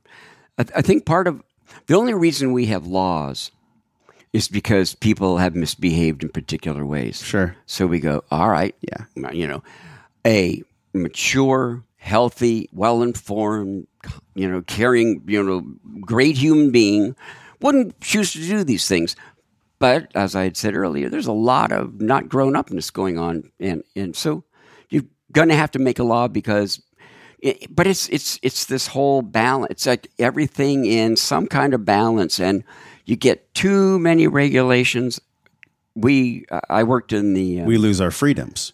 Yeah, yeah, I worked in the the uh, property management, apartment ownership, um, investing business for quite a few years, um, and we had to subscribe to a service um, each year that sent us the most recent labor law poster or warning of this poster. And, I mean, you know, that just was coming out, and stuff was getting regulated. That I'm like, really?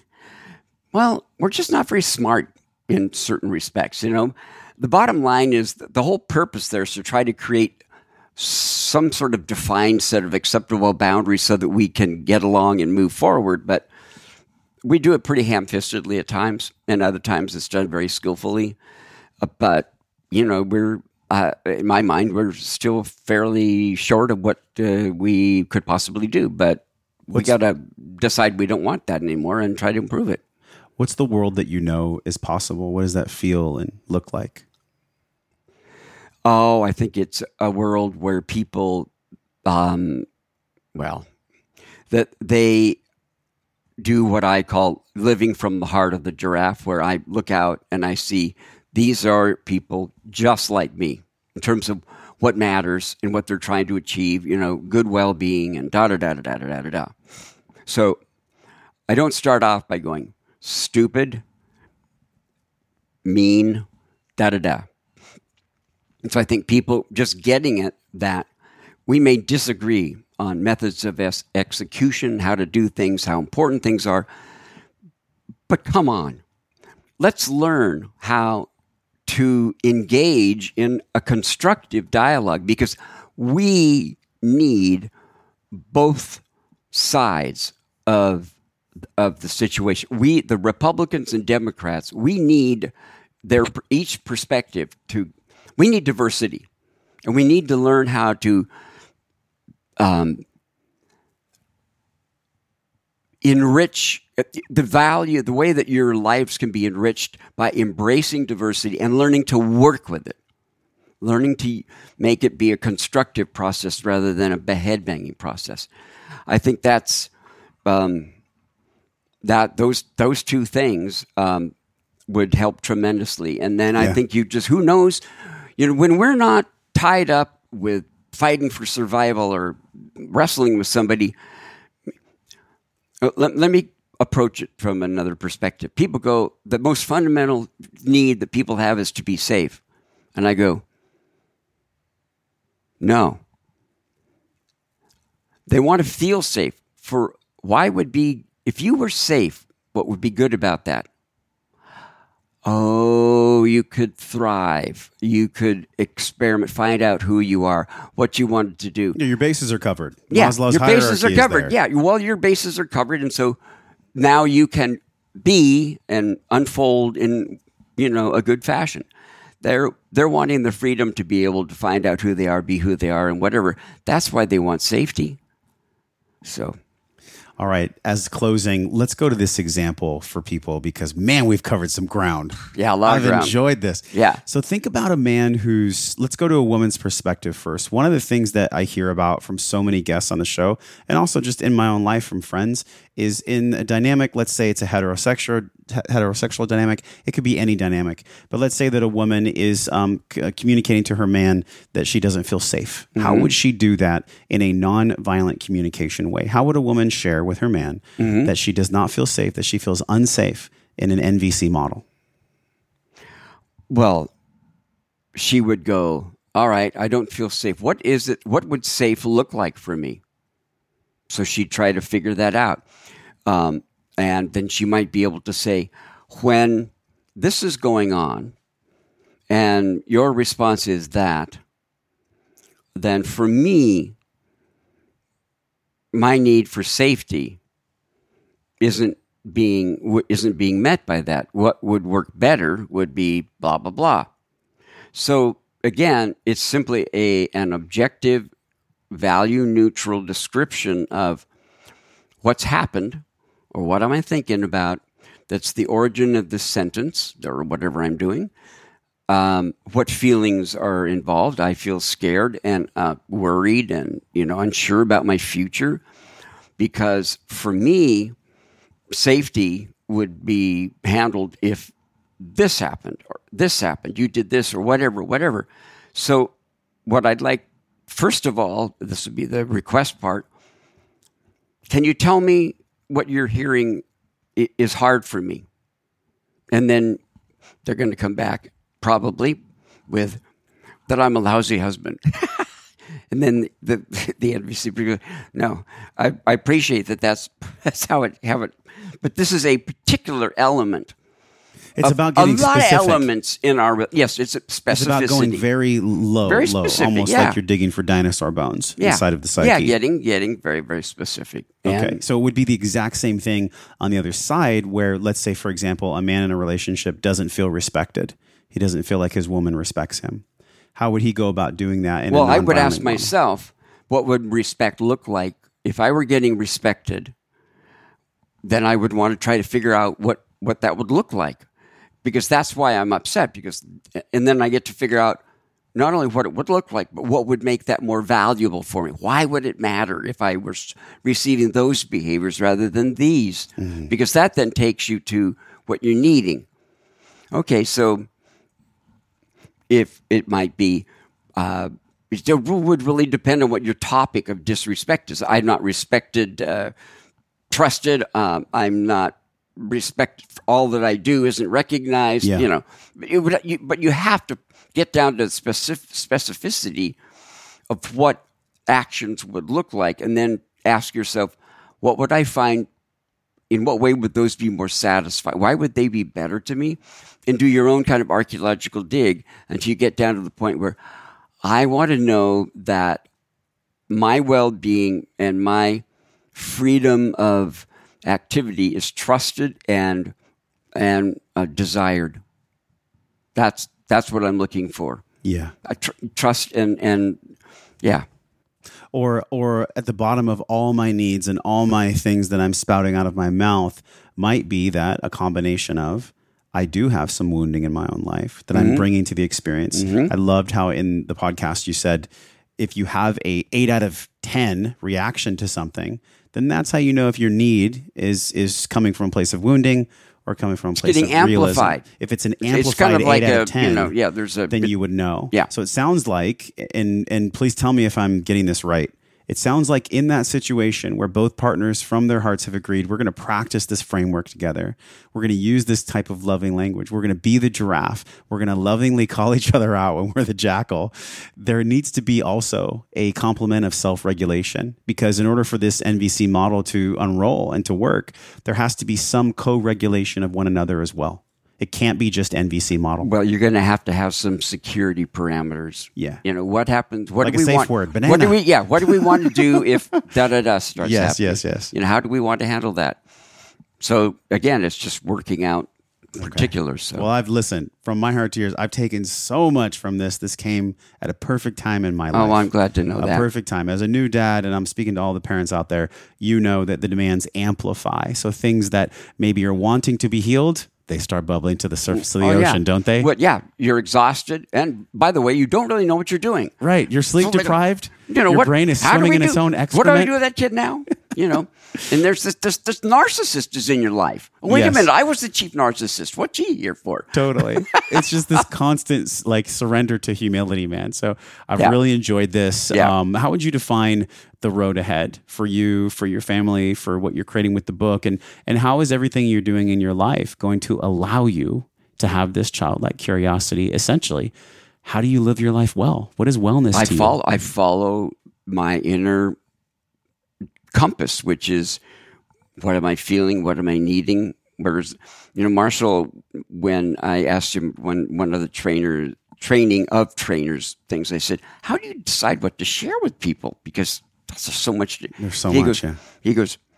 I ask myself, what am I most excited about regarding nonviolent communication right now? And I go with what the where the excitement is.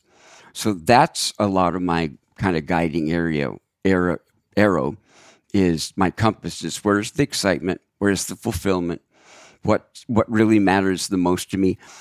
72 years old, first time I started going, I can see a doorway down there when I, I'm not going to be here. Damn, my time is precious. What do I want to use it for?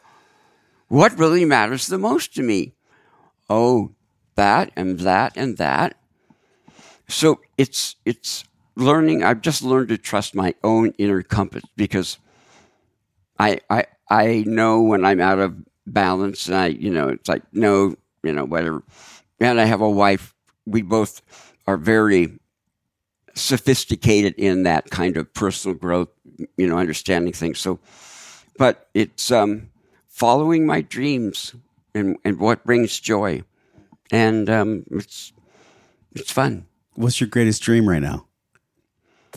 Uh, to get a new book done that's very, you know, like this one, very succinct, but more powerful, and then go off and travel and you know do whatever art you know be with people Yes. I, I, I really like enjoying, you know, going to different uh, countries and stuff. And it's just people just crack me up. They're they're really we're really a fascinating set of critters. It's wild so, out there. Yeah. So It's been wild. spending really good quality time with the people that I love, doing things that Mm. we all enjoy.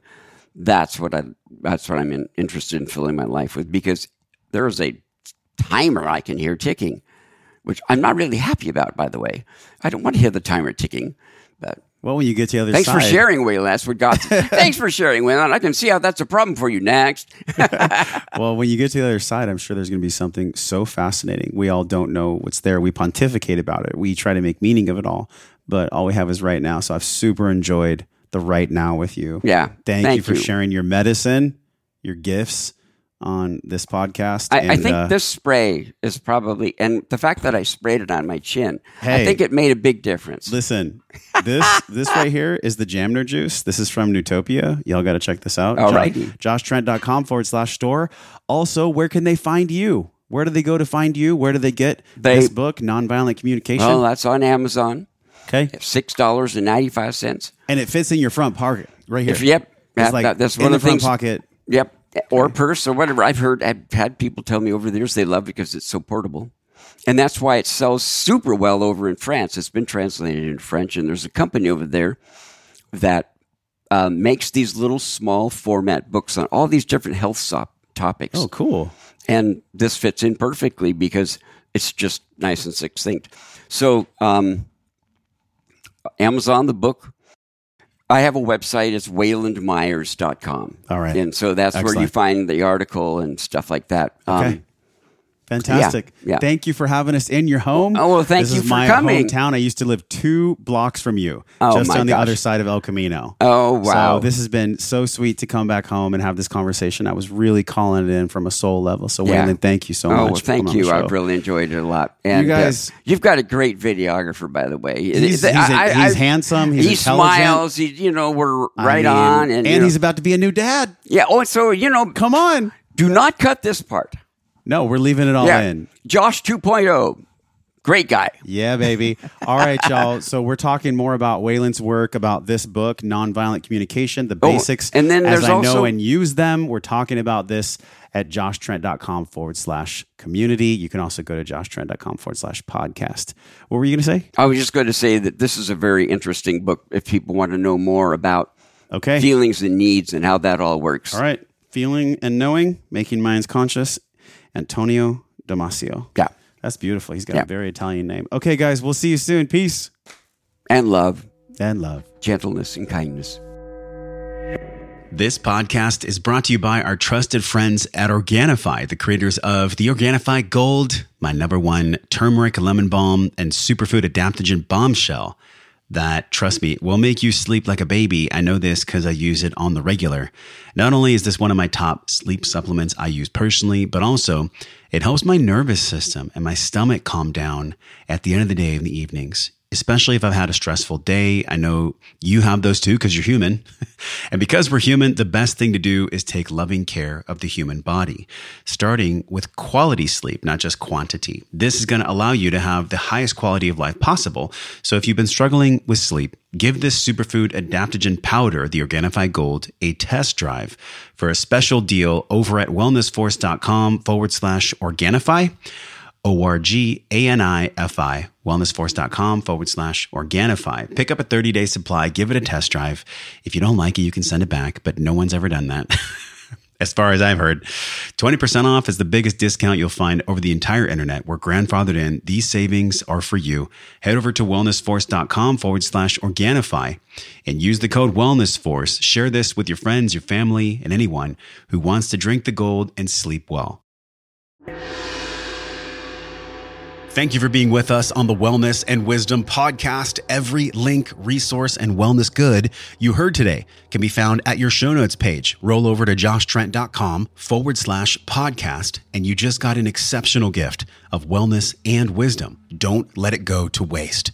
Don't be one of those people who hears a podcast, smiles, gets entertained, but puts down their phone and doesn't embody it doesn't use it. You can choose something different today. And I know you feel this to start a new journey head over to joshtrent.com forward slash M21 and get three free weeks of coaching from me to you directly in your inbox. Get your free morning 21 wellness guide, including your breathwork practice and guided journey from my heart to yours based on 20 years of my own experience. That's joshtrent.com forward slash M21. And if you're ready to dive deeper right now, join us in the wellness and wisdom community by enrolling in our Breathe Breath and Wellness program over at breathwork.io. At breathwork.io, this is a three week journey where you're going to save $150,000 and months of travel to learn the best of the best breathing science and spirit to apply into your life to eradicate stress using your breath.